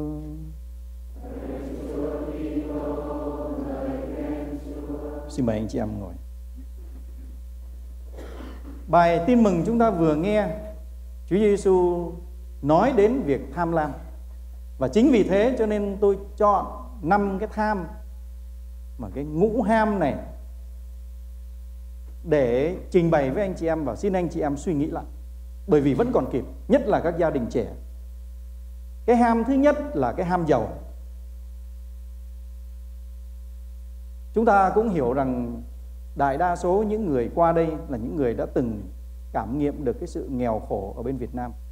Cho nên mình qua tới bên này, mình cố gắng, mình tranh thủ, mình cố gắng hết sức mình để mình nỗ lực làm ăn để gây dựng lên một sự nghiệp cho con cái, cho cháu chắt sau này khỏi khổ. Cái điều đó rất là chính đáng. Nhưng mà nếu chúng ta chỉ có lao đầu vào để chúng ta làm giàu, ham giàu và ham việc, hai cái đó nó dính liền với nhau thì chúng ta phải coi chừng. Có rất nhiều người qua tới bên này làm hai job, có người làm tới ba job. Làm ngày không đủ, tranh thủ làm đêm, làm thêm chủ nhật, làm đến khi vỡ mặt ra thì mới nghỉ. Mình làm đến độ mình không có thời giờ cho chính mình mình không có thời giờ cho nhau, không có thời giờ cho con cái. Mình nhịn ăn, nhịn mặc để mình mua nhà mua xe để mình trả óp căn nhà này, trả óp cái xe kia. Rồi sau đó mình lại tiếp tục làm tiếp để mua thêm một căn nữa, mua thêm một chiếc xe nữa. Đến khi mình lăn ra bệnh rồi, lúc đó bán hết đi để mà đi nhà thương, để mua lại sức khỏe. Và có nhiều người vì ham giàu mà bán linh hồn của mình làm những việc rất nguy hiểm và bất hợp pháp. Báo chí mới đây đăng những cái vụ người Việt của chúng ta trồng cỏ. Anh chị em có nghe cái tin đó không? Trồng cỏ ở đây là trồng bạch phiến, trồng cần sa đấy. báo chí đăng rất nhiều năm 2005 tôi làm việc ở tại Vancouver BC Canada ở bên đó có một số giáo dân làm cái việc này. Đây là một cái việc nghĩa là tàn phá không phải là chỉ có thế hệ mình mà cho thế hệ những tương lai. Mình có tiền mình ham tiền cho nên mình bất chấp thủ đoạn để mà làm cái chuyện đó. Tôi nhớ hồi đó tôi học ở Mount Angel ở tại Oregon khi tôi vào trong tù để mà làm cái uh, cái ministry làm việc mục vụ cho những anh em ở trong tù mà bị án nặng ở trong đó. Thì tôi có gặp một uh, một cái anh đó. Anh ở Arizona. Anh mới nói rằng cuộc đời của tôi chưa bao giờ tôi hối hận. Tôi đi một cái máy bay từ bên ờ, Mexico bay qua bên này chở theo nghĩa là mấy chục kilo thuốc viện và anh ta bị án trung thân. Khi anh ta đến nhà tù ở đó rồi thì tôi gặp anh ta thì anh ta nói rằng sau cái ngày 911 thì anh ta mới biết là anh ta phạm cái tội rất nặng và lúc đó anh ta mới ăn năn sám hối. Tôi hỏi là tại sao vậy? Anh ta nói rằng cái hai hai cái máy bay mà đâm vào trong hai cái tòa cao ốc đó nó chỉ giết mấy ngàn người thôi. Còn cái việc của tôi tôi giết hàng triệu người và giết từ thế hệ này qua thế hệ khác mà tôi không biết. Đến khi tôi nhìn cái cảnh mà máy bay đâm vào đó, lúc đó tôi mới sực tỉnh là cái tội của tôi còn nặng hơn mấy thằng khủng bố đó nhiều thế có những người đã bất chấp thủ đoạn, làm mọi cách để làm sao đó giàu có. Bây giờ thì chắc còn đỡ, nhưng mà trước đây cũng ở bên Vancouver cũng một người giáo dân, có một cái tiệm mà video store, cho mướn video. Ở trong đó có đủ mọi thứ phim cả, có cả phim chư bắt giới nữa. Cái phim chư bắt giới là phim gì không? Đừng có nói nữa biết được rồi. Bất chấp thủ đoạn để làm sao đó để mà có tiền. Và khi mà cái đồng tiền nó trở thành một cái cục nam châm rồi, thưa anh chị em, thì lúc đó đó, mình sẽ bán linh hồn mình đi để mình theo nó. Cho nên rất nguy hiểm cái ham giàu đó.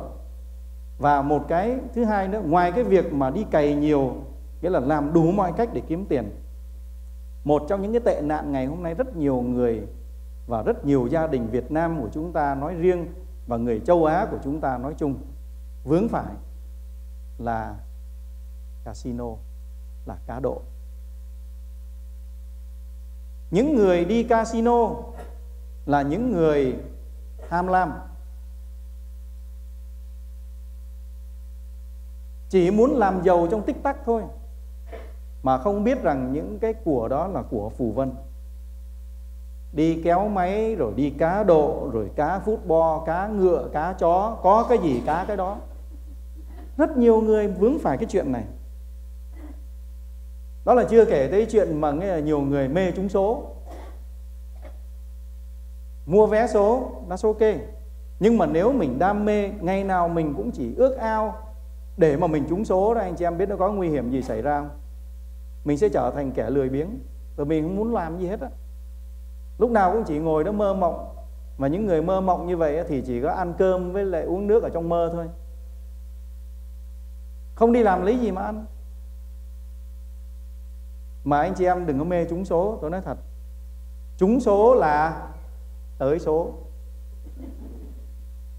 Báo chí đăng những người trúng trúng bạc mấy trăm triệu omega, rồi mega bus trúng những cái cái là giải là kinh khủng bản thân của người đó và gia đình của người đó tan nát hết. Có người mà hồi đó nhà thờ thánh du xe đó, có, chúng tôi đang ờ, có cái cái project xây nhà thờ đấy. Có người bảo, cha cha cầu nguyện đi con trúng số con sẽ, nghĩa là trả óp cái nhà thờ này cho cha. Tôi mà cầu nguyện trúng số, tại sao tôi cầu cho anh chi? Tôi cầu cho tôi chứ, cầu cho anh chi.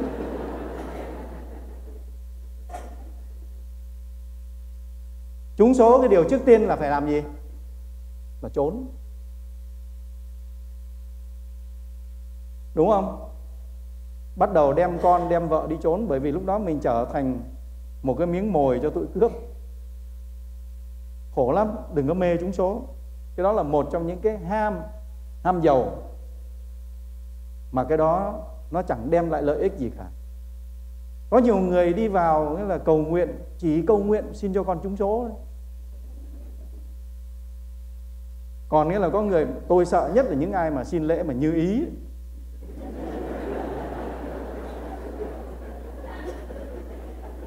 Chúa thầy đưa phong bì vào thế cha con cầu nguyện như ý. Mà như ý gì vậy? Sự như ý thì đằng sau nó là cả trăm cái như ý. Xin cho bà xã con mau qua đời.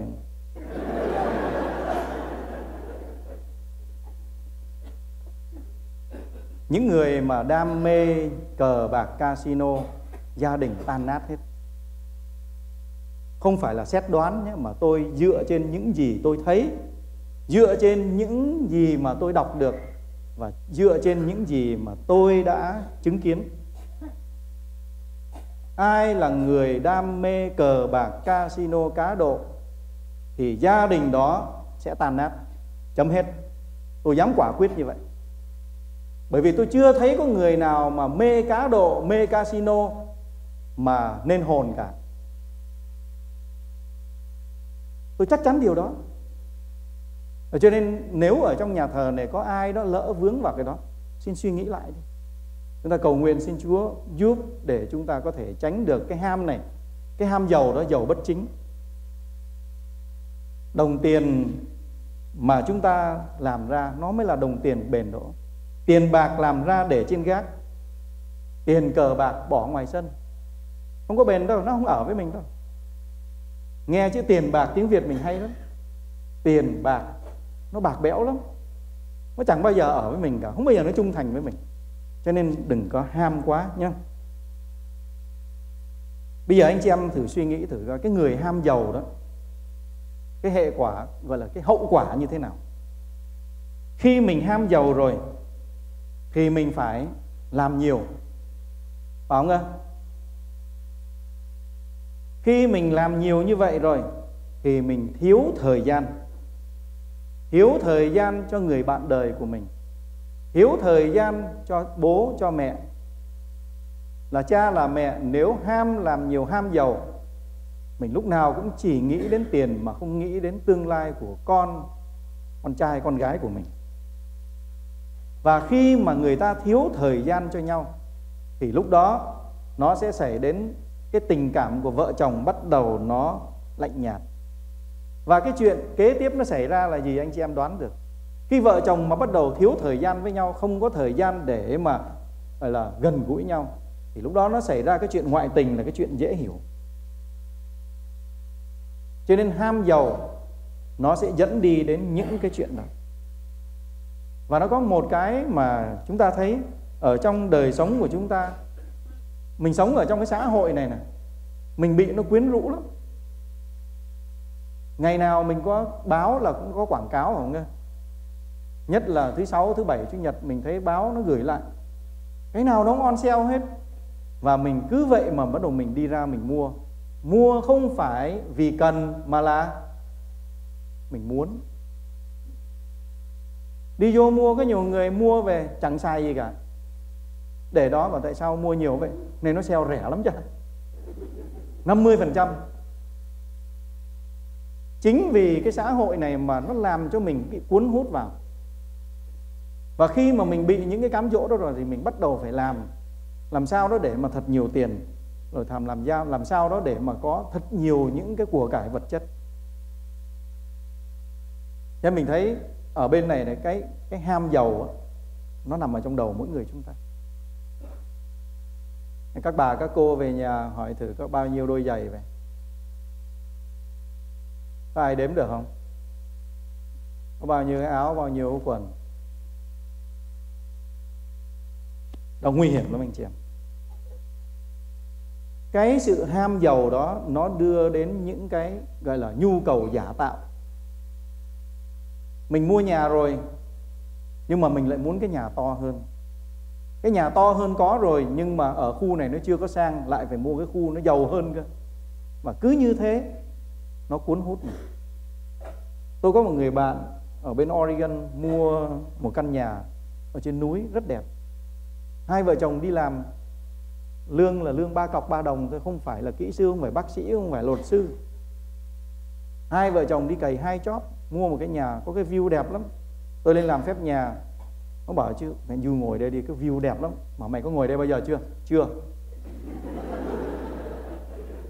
Mà mày mua nhà lớn vậy làm gì vậy? Bởi nó có bạn có bè tới thì có chỗ để mà tiếp. Mày đi làm 7 ngày một tuần, ai dám tới? Anh chị em thấy những cái nhu cầu rất giả tạo. Mua nhà cho thật to vào để mà mời bạn bè tới để có chỗ tiếp. Mà mình đi làm hai chót như vậy mình đâu có quen ai đâu, chẳng ai đến được cả. Mình đi làm về rồi xong là chỉ có chui giường ngủ thôi, ai dám đến nữa. Mua một cái view thật đẹp đi làm sáng về 12 giờ khuya ra nhìn cái gì?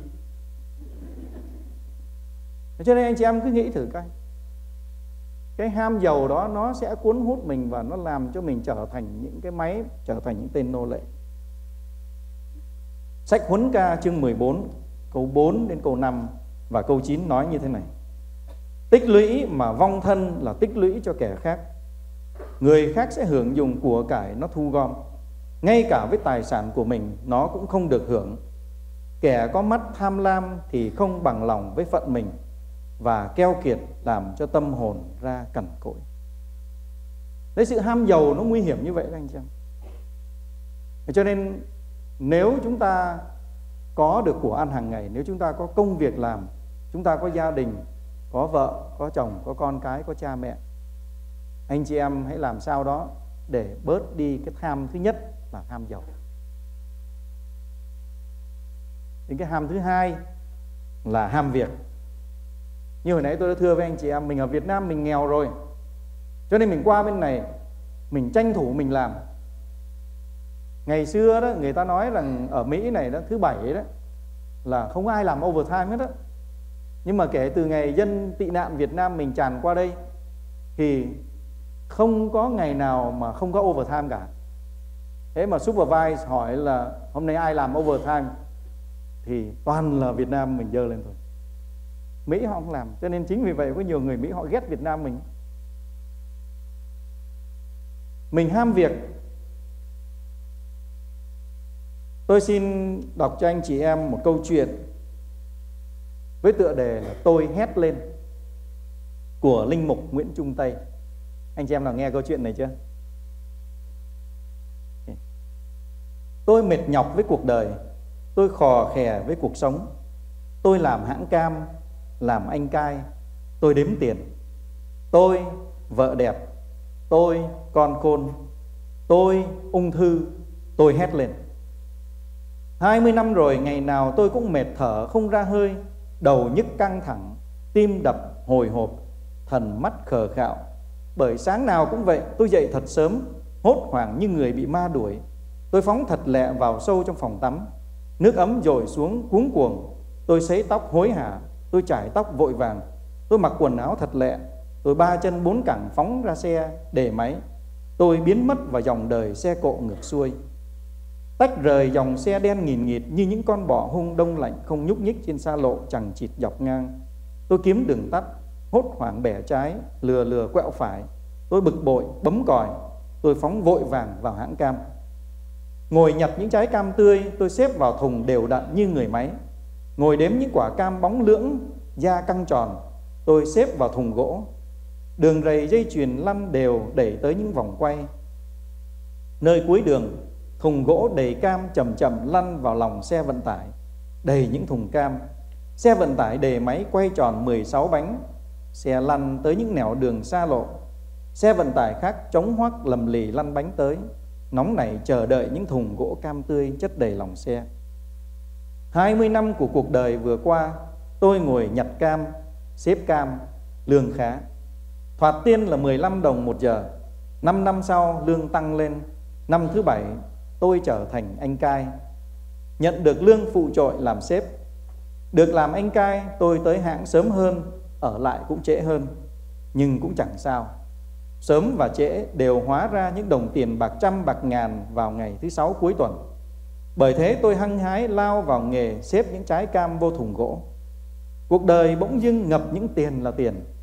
Cuối tuần cầm tờ ngân phiếu hãng cam trả với bốn con số, tim tôi đập mạnh. Niềm vui tiền bạc dâng lên tê tê đầu lưỡi. Bao nhiêu nhọc nhằn cực khổ bởi sáng dậy sớm chiều về trễ, hốt hoảng tranh giành đường đi trên xa lộ tự nhiên tan biến bởi những đồng tiền vào ngày thứ sáu cuối tuần. Tôi hát nho nhỏ, tiền là tiên là Phật, là sức bật của tuổi trẻ, là sức khỏe của tuổi già. Tiền, có tiền là có tiên. Vợ tôi đã đẹp, giờ lại càng thêm đẹp bởi những đồng tiền của hãng cam. Nàng sửa cầm bơm môi, nâng ngực, cắt mắt, nàng đẹp rực rỡ, nàng ăn trắng mặt trơn. Tôi muốn ăn phở, nàng nấu phở nước trong. Tôi muốn ăn cháo lòng rắc tiêu sọ, cơm sườn tàu hủ ki, nàng lái xe BMW xuống phố mua cơm cháo. Tôi muốn hút thuốc ba số năm, nàng ghé vào tiệm mua cho tôi mấy cây. Cẩn thận, nàng còn mua thêm mấy gói thuốc con mèo. Con tôi hai đứa, mịn da đẹp thịt, học hành giỏi giang trong trường đại học tư thục nhờ lương bốn số cuối tuần của anh cai hãng cam. Nhà tôi cất cao nhất khu đồi, bốn phòng rộng thanh thang. Hai vợ chồng tôi một phòng, căn phòng có màn cửa nhung. Một đứa con gái, một đứa con trai, mỗi đứa một phòng. Mỗi phòng có một tivi và một máy vi tính. Cạnh phòng ăn là ba rượu rộng thanh thang. Dưới hầm nhà xếp đều tăm tắp những chai rượu VSOP, rượu vang đắt tiền. Cạnh phòng ăn tôi gọi người tới biến thành căn phòng có ghế da hơi, nằm dài theo dõi dàn máy home theater hiệu Sony, chiếu phim trên màn ảnh đại vĩ tuyến. Asia, Thúy Nga, Vân Sơn, phim Việt Nam. Tôi nằm dài coi trong rạp nhà mà tưởng mình đang ngồi coi trong rạp màn ảnh 4D 4 chiều. Cuộc sống tôi thanh thang, xe BMW, vợ tôi một cái, tôi một cái. Tôi yêu vợ, yêu con và yêu cuộc sống. Bởi yêu vợ và yêu con, tôi, anh cai hãng cam làm thêm ngày thứ sáu, thứ bảy và luôn cả ngày chủ nhật. Hai chục năm rồi, ngày nào tôi cũng đi làm. Tôi đếm tiền mỏi tay, tiền giấy đếm, sướng tê những đầu ngón tay. Tôi hạnh phúc mênh mông, đời tôi màu hồng, chuồn chuồn bay đầy trên cánh đồng cỏ xanh, chuột đồng no nê căng tròn rong chơi trên đồng lúa vàng Cá chém chép vàng ươm êm đềm bơi lội dọc theo bờ sông đỏ màu phù sa. Tôi thiên đàng trần thế, hồn tôi ơi hãy vui lên. Sáng hôm qua như thường lệ tôi dậy sớm, cổ họng đau ran rát. Đi khám bác sĩ, bác sĩ nói ung thư cuống họng. Lần đầu tiên trong đời tôi nếm vị thuốc, những lần chạy kimo, tóc tôi rụng, đầu tôi sói sọi, thân thể xanh xao, mặt bụng da trì, Tôi vàng như những trái cam mà có một thời tôi xếp xếp gói gói vào thùng gỗ năm xưa. Tôi hút phở, phở không ngon. Tôi chán những chén cháo lòng rắc tiêu sọ. Tôi ói ra những miếng cơm sườn nướng tàu hủ ki. Tôi ho sặc sủa với hơi thuốc ba số năm, thuốc đầu con mèo. Tôi nhổ ra phèn phẹt ngụm rượu đỏ Cabernet. Giờ này tôi chỉ còn nuốt được những viên thuốc ung thư. Sáng sáng nhìn qua khung cửa bình minh rực rỡ, tôi mơ sức khỏe. Tôi khóc Trời ơi, sao đời phủ vân thế này? Nếu biết thế, tôi sẽ không sống như tôi đã từng sống hơn 20 năm vừa qua. Trời mùa hạ xanh tươi, nhưng sao tôi thấy lá vàng đong đưa bên khung cửa? Tôi hối tiếc cho những ngày xưa, những ngày còn sung mãn. Cuối tuần vợ tôi ghé vào viếng thăm. Mười ngón tay của nàng màu hồng tô son thơm mùi phương phức. Cặp môi trái tim, mắt phượng mở lớn. Nước hoa từ thân thể nàng bốc mùi thơm hăng hắc. Tôi nhìn nàng, dáng nàng sang, tóc nàng đen óng, sợi tóc đầy. Tôi mơ ước sức khỏe ngày xưa. Nàng hỏi, bao giờ anh về vậy? Con tôi hôn lên vầng trán. Thôi con phải về, ngày mai con có bài thi cuối khóa, chúc bố chóng bình phục. Nhưng tôi vẫn tuột dốc, ung thư cổ họng gậm nhấm ăn mòn thân xác. Tôi rớt xuống chạm đáy vực sâu. Tôi đốt nến nhìn lên tượng thánh giá. Tôi đôi môi mấp máy như hàn mặc tử. Ave Maria, thánh nữ đồng trinh, xin chữa con, xin cứu con. Nếu bây giờ phép lạ xảy ra, con sẽ vẫn đi làm ở hãng cam, con sẽ vẫn làm anh cai, nhưng con sẽ không đi làm thêm ngày thứ bảy chủ nhật, bởi con đã nhận ra đời sống này vô thường. Có đó rồi mất đó, vô thường, vô thường, đại vô thường. Nhưng phép lạ không xảy ra. Tôi tiếp tục mệt nhọc với ung thư, Tôi khò khè với bệnh tật. Ung thư tiếp tục phá nát cuống họng tôi. Tôi nằm dài trên giường bệnh. Con tôi hỏi, bố ơi bao giờ bố về? Tôi khóc, tôi không nói được nữa. bởi ung thư đã phá rách toang cổ họng. Tôi run run năm đầu ngón tay viết lên trên tờ giấy trắng tinh. Sao hai đứa con gầy vậy? Con tôi nói, bố ơi mẹ bỏ đi rồi. Tôi hét lên tiếng hét cuồn cuộn xoáy sâu đẩy tôi rơi xuống vực thẳm. Tôi mở mắt ra, người ướt đẫm mồ hôi. Nhìn qua khung cửa, tôi nhận ra bình minh thứ bảy cuối tuần rộn ràng cua vang. Bên khung cửa có chú chim nho nhỏ say mê hót vang khúc hát bình dị. Good morning, chào bình minh buổi sáng. Tỉnh cơn ác mộng. Tôi không hốt hoảng như người bị ma đuổi, không phóng thật lẹ vào sâu trong phòng tắm như mọi ngày trong 20 năm qua. Nhưng tôi quỳ bên chân giường, tôi đọc một lời kinh nho nhỏ cầu nguyện với Chúa. Thấy tôi bước xuống nhà pha ly cà phê buổi sáng, vợ tôi ngạc nhiên hỏi, Ủa anh không đi làm sao? Tôi đáp cọc lóc, không. Nhưng mặt tươi như hoa, nhìn qua khung cửa, tôi hát nho nhỏ một bài ca. Có bao nhiêu người anh chị ông anh chị em có cái đam mê giống như là cái nhân vật là anh cai hãng cam ở trong câu chuyện này. Cái câu chuyện này anh chỉ là một giấc mơ nhưng mà nó đã thức tỉnh anh ta. Và cha Nguyễn Trung Tây viết cái câu chuyện này lên với cái mục đích là nhắn gửi đến mỗi một người Việt Nam đang ở tại hải ngoại này là hãy tỉnh thức. Wow, cái phone được wake up. Cho nên khi mà mình ham việc, khi mà mình bắt đầu ham giàu rồi, cuộc đời của chúng ta sẽ lãnh đến những hậu quả mà hậu quả rất là bi đát, khốc liệt. Khi chúng ta bận rộn với công việc, mình sẽ bê trễ và mình không thể nào hoàn thành cái công việc của một người cha, người mẹ. Thứ nhất là về vấn đề giáo dục con cái, không có thời giờ gần với chúng nó. Rồi mình không có giờ để mà theo dõi trong khi con của mình nó chỉ ở với mình có 18 năm thôi. Mình không có thời giờ để gần gũi với nó. Mình không thấy được cái sự biến chuyển, sự thay đổi về tâm lý, về sinh lý của con mình. Và vì thế cho nên không lạ lẫm gì khi mà mình lớn lên, khi mình già rồi, con của mình nó ngược đãi mình hoặc là nó lạnh lùng với mình. Bởi vì khi còn nhỏ mình không có giờ với nó. Mình không gọi là có giờ để chăm sóc nó. Làm sao nó có cái giờ để gắn bó với mình.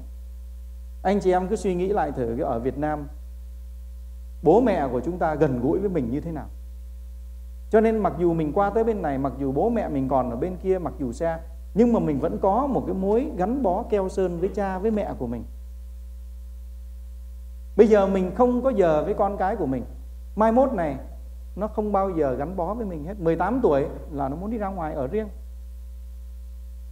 Thế cho nên ngày hôm nay rất tiếc là chúng ta không có nhiều giờ. Tôi chỉ đi tới cái ham thứ nhất là ham việc cái thứ hai là ham ham giàu và ham việc để xin anh chị em chúng ta suy nghĩ lại. Nhất là những anh chị còn đang trẻ. Mình con đang còn là đang sung sức. Mình nghĩ rằng mình sẽ còn làm việc được vài chục năm nữa. Rồi sau đó rồi mình hẳn nghĩa là đi đến nhà thờ để đọc kinh, để dâng lễ. Good luck. Tôi sợ rằng nghĩa là mới chỉ chừng vài năm nữa thôi là mình không còn có cơ hội để đến để thờ phượng Chúa để lo cho phần linh hồn của mình. Cho nên ngay từ ngày hôm nay thưa các anh các chị các ông các bà thì chắc khỏi nói rồi bởi vì các ông các bà ngày hôm nay đã đang lo tới cái phần rỗi linh hồn của mình ít ai trong các ông các bà các cụ người là còn đam mê những của cải trần thế này lắm nhưng mà những anh chị trẻ những người mà bây giờ chỉ có 30, 40 tuổi 50 tuổi vẫn còn đang gọi là hăng máu để mà đi làm mình cứ tưởng là mình sẽ không bao giờ bệnh. Mình sẽ không bao giờ chết. Làm việc giống như thể là mình sẽ sống muôn đời vậy. Anh chị em suy nghĩ lại chuyện đó. Ngày mai tôi sẽ tiếp tục tới cái ham quyền, ham nói và ham tình. Ba cái ham đó, nó ở trong gia đình của anh chị em. Rất là thú vị.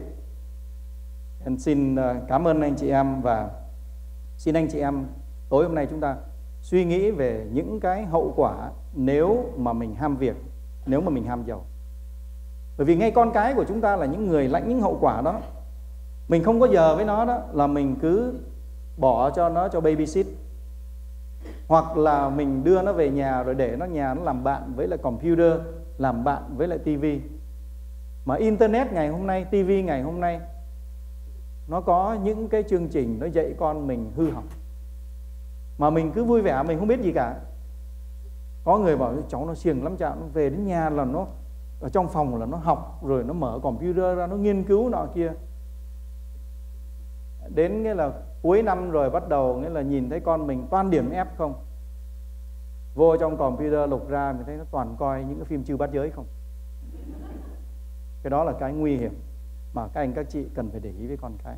Tôi nhắc lại, anh chị em có con có cái nó chỉ ở với anh chị em 18 năm thôi. Nếu anh chị em không gần gũi với nó trong 18 năm này thì mai mốt anh chị em sẽ mất con mình. Hết rồi. Cảm ơn anh chị em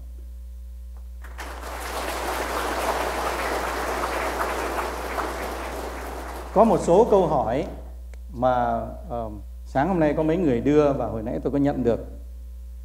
Uh, nhiều quá mà không biết là bây giờ trả lời câu nào trước. Tôi kiếm câu nào nó dễ dễ nhé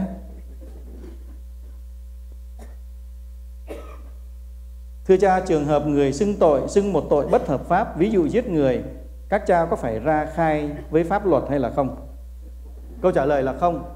Giáo luật số 983 có quy định rõ ràng tất cả các linh mục không được tiết lộ những gì mà hối nhân đã xưng ở trong tòa giải tội dù là bằng những hành động hoặc những cử chỉ chứ đừng nói chuyện là nói ra nhớ chứ anh chị em an tâm mình đi xưng tội vị linh mục đó dù là có dí súng vào đầu bảo ông khai cũng không dám khai đâu. Gật hay là lắc cũng không dám. Những cử chỉ và những hành động tuyệt đối cấm. Tôi lấy ví dụ chẳng hạn như là một người vào xưng tội. Xong rồi nghĩa là giả, giả sử như xưng tội giết người những người này hỏi rồi sau FBI lại vào chứ? Có phải thằng này nó vừa mới xưng tội giết người không? Nếu mà ông ấy ra cái dấu hiệu nào đó hoặc là gật hoặc là lắc thì ông sẽ bị phạt vạ tuyệt thông tiền kết ngay lập tức. Nha cho nên anh chị em an tâm chuyện đó. Xin cho giải đáp cho chúng con câu hỏi dưới đây. Uh, có một số thanh niên cứ tới kỳ tĩnh tâm lại hỏi con cha có giải tội tập thể không? Xin cha giải thích cho thế nào là giải tội tập thể. Nếu được giáo hội cho phép thì áp dụng từng vào trường hợp nào và kết quả bí tích hòa giải ra sao? Sau đó có cần phải xưng tội lại khi có hoàn cảnh thuận tiện không? Những người hỏi này cũng đã biết về giáo luật. Giáo hội cho phép có giải tội tập thể trong trường hợp nguy tử. Hình như tôi nhớ là tôi đã trả lời câu hỏi này ở đâu đó, hình giáo sứ này hồi bảy, tám năm về trước gì đó, không nhớ. Nghe. Tôi lấy ví dụ, bây giờ chúng ta đang ở trong thánh đường như thế này. Đột nhiên là có khủng bố, nó đặt bom ở xung quanh nhà thờ này thì trong trường hợp đó, tôi không cần phải phép phép giám mục, không cần ai cả. Tôi ban phép giải tội tập thể, anh chị em. Nhưng mà nếu sau đó, nghĩa là chính quyền tới giải tỏa bom hết mà chúng ta vẫn toàn vẹn không sao cả, thì anh chị em nếu có tội trọng phải đi xưng riêng với lại các linh mục để lãnh nhận bí tích hòa giải. Có rõ không ạ? Okay anh chị em cứ suy nghĩ đi. Khi mà trong tòa giải tội, linh mục đóng hai vai trò. Vai trò thứ nhất là thẩm phán và vai trò thứ hai là một lương y. Có nghĩa là người hối nhân vào xưng tội thì linh mục nghe với lòng thương xót và ban phép giải tội. Khuyên lăn người đó như là một lương y khuyên răn hối nhân, bệnh nhân của mình. Và khi mà linh mục ở trong tòa giải tội mà đóng hai vai trò đó thì mỗi một người vô có lời khuyên khác nhau, ra việc đền tội khác nhau. Bây giờ ai mà muốn đi xưng tội tập thể thì tôi hỏi cái người đó như thế này. Bây giờ có muốn đi khám bệnh tập thể không? Mình đi vào trong gặp bác sĩ thì mình mong muốn cái gì anh chị em? Muốn là mình phải nói ra cho ông bác sĩ đó biết những cái gọi là cái cái cái triệu chứng mà mình đã có. Ồ, tối hôm qua tôi vừa mới ăn xong tô hủ tiếu xong đêm một qua nó đau bụng, nó đau chỗ này này. Vô kể cho ông nghe, càng chi tiết càng tốt. Sau đó, ông bác sĩ ông nghe, rồi bắt đầu ông mới chẩn bệnh. Sau đó, ông mới cho cái thuốc để mà đi đi mua về uống. Bây giờ mình vào trong phòng mạch bác sĩ đó, ba chục người. Rồi sau đó vô trong đó, xong cái ông bác sĩ ông ra, ông đứng xong cái ông bảo, ô, bây giờ này, là thuốc Tylenol về nhà uống hết, bằng ấy người đi uống hết. Anh chị em có thích như vậy không? Không. Đi xưng tội cũng vậy thôi mình đến với Chúa để mà mình xin ơn xá giải. Mình đến với Chúa để mình xưng thú tội lỗi của mình. Mà mình cứ ngồi ở dưới, mình lẩm bẩm trong miệng, con phạm tội này em phạm tội kia rồi mình lãnh à, gọi là, bí tích giải tội tập thể như vậy thì không được giáo hội ông cho phép. Trong những trường hợp, ví dụ như là quá đông người ở trong một cộng đoàn mà ở nơi đó không có linh mục để mà giải tội, mà chỉ có một linh mục thôi, thì với phép của đức giám mục, thì linh mục đó có thể ban bí tích giải tội tập thể nhé Thưa cha, có lần con xem trên TV có một người Việt Nam đánh bài ăn đến mấy trăm ngàn. Khi được phỏng vấn anh sẽ làm gì số tiền nhiều như vậy? Anh trả lời sẽ dâng cho nhà thờ, cho trẻ mồ côi và người nghèo. Thưa cha, như vậy việc làm đó có phải là việc bác ái hay không? Và việc đánh bài có phạm tội không? Cảm ơn cha. Hồi nãy tôi đã nói vấn đề đánh bài. Bài bạc, cờ bạc là bác thằng bẩn.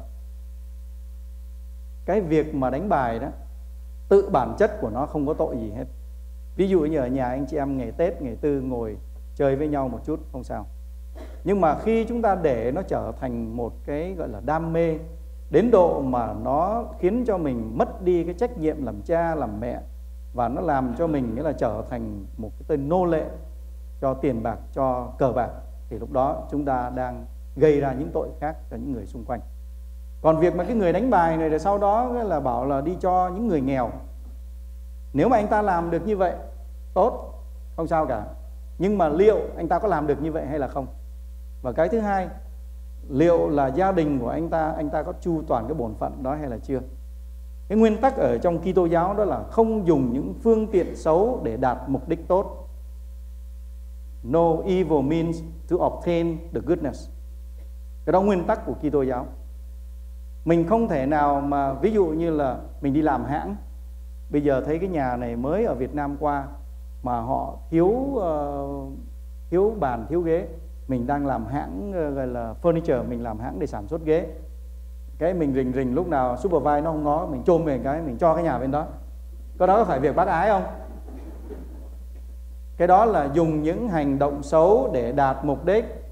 Tốt, không được, không chấp nhận được chuyện đó. Mình đi ăn cướp nhà băng để mà mình cho mấy người homeless, có đó có được không? Không được.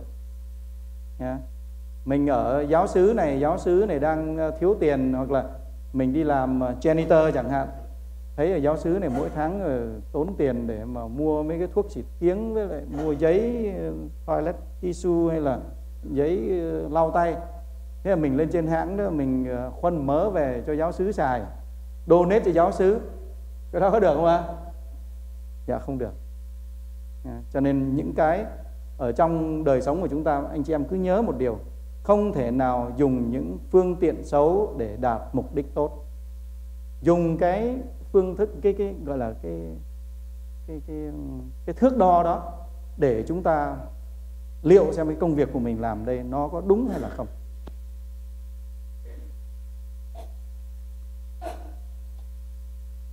Câu hỏi này thì lại liên quan đến phúc âm mà chẳng liên quan gì đến uh,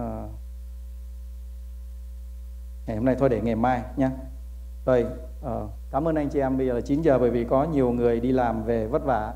Tới đây giờ này cũng chưa ăn chưa uống gì hết cho nên anh chị em về để nghỉ ngơi. Cảm ơn anh chị em và nếu anh chị em có câu hỏi gì thì anh chị em có thể viết ra rồi bỏ cho. Ờ, sau có nhiều câu hỏi không anh?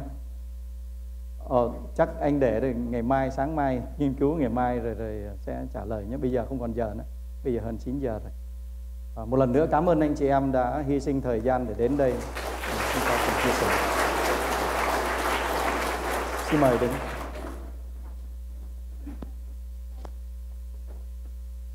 Chúng ta cùng đọc một kinh lạy cha ba kinh kính mừng, kinh sáng danh cầu nguyện xin Chúa chúc lành cho chúng ta trên đường về.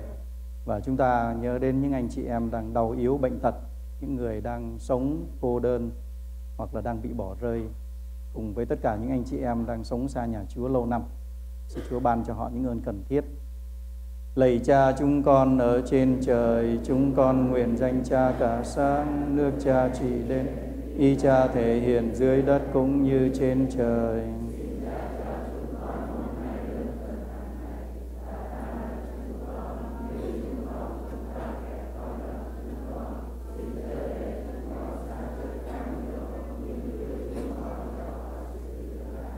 Kính mừng Maria đầy ơn phúc Đức Chúa Trời ở cùng bà, bà có phúc là hơn mọi người nữ và Giêsu con lòng bà gồm phúc là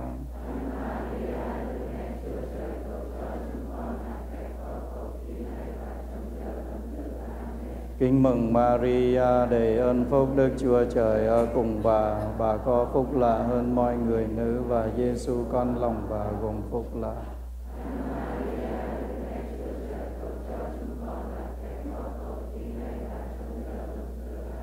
Kính mừng Maria đầy ơn phúc Đức Chúa Trời ở cùng bà, và có phúc lạ hơn mọi người nữ. Sư con lòng bà gồm phúc lạ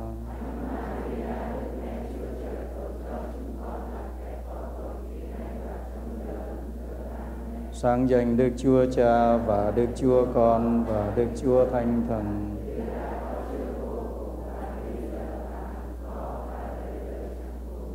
Nữ vương ban sự bình an. chùa cùng anh chị em. Xin Thiên Chúa toàn năng là Cha và Con và Thánh Thần ban phúc lành cho anh chị em. Chúc anh chị em đi về bình an.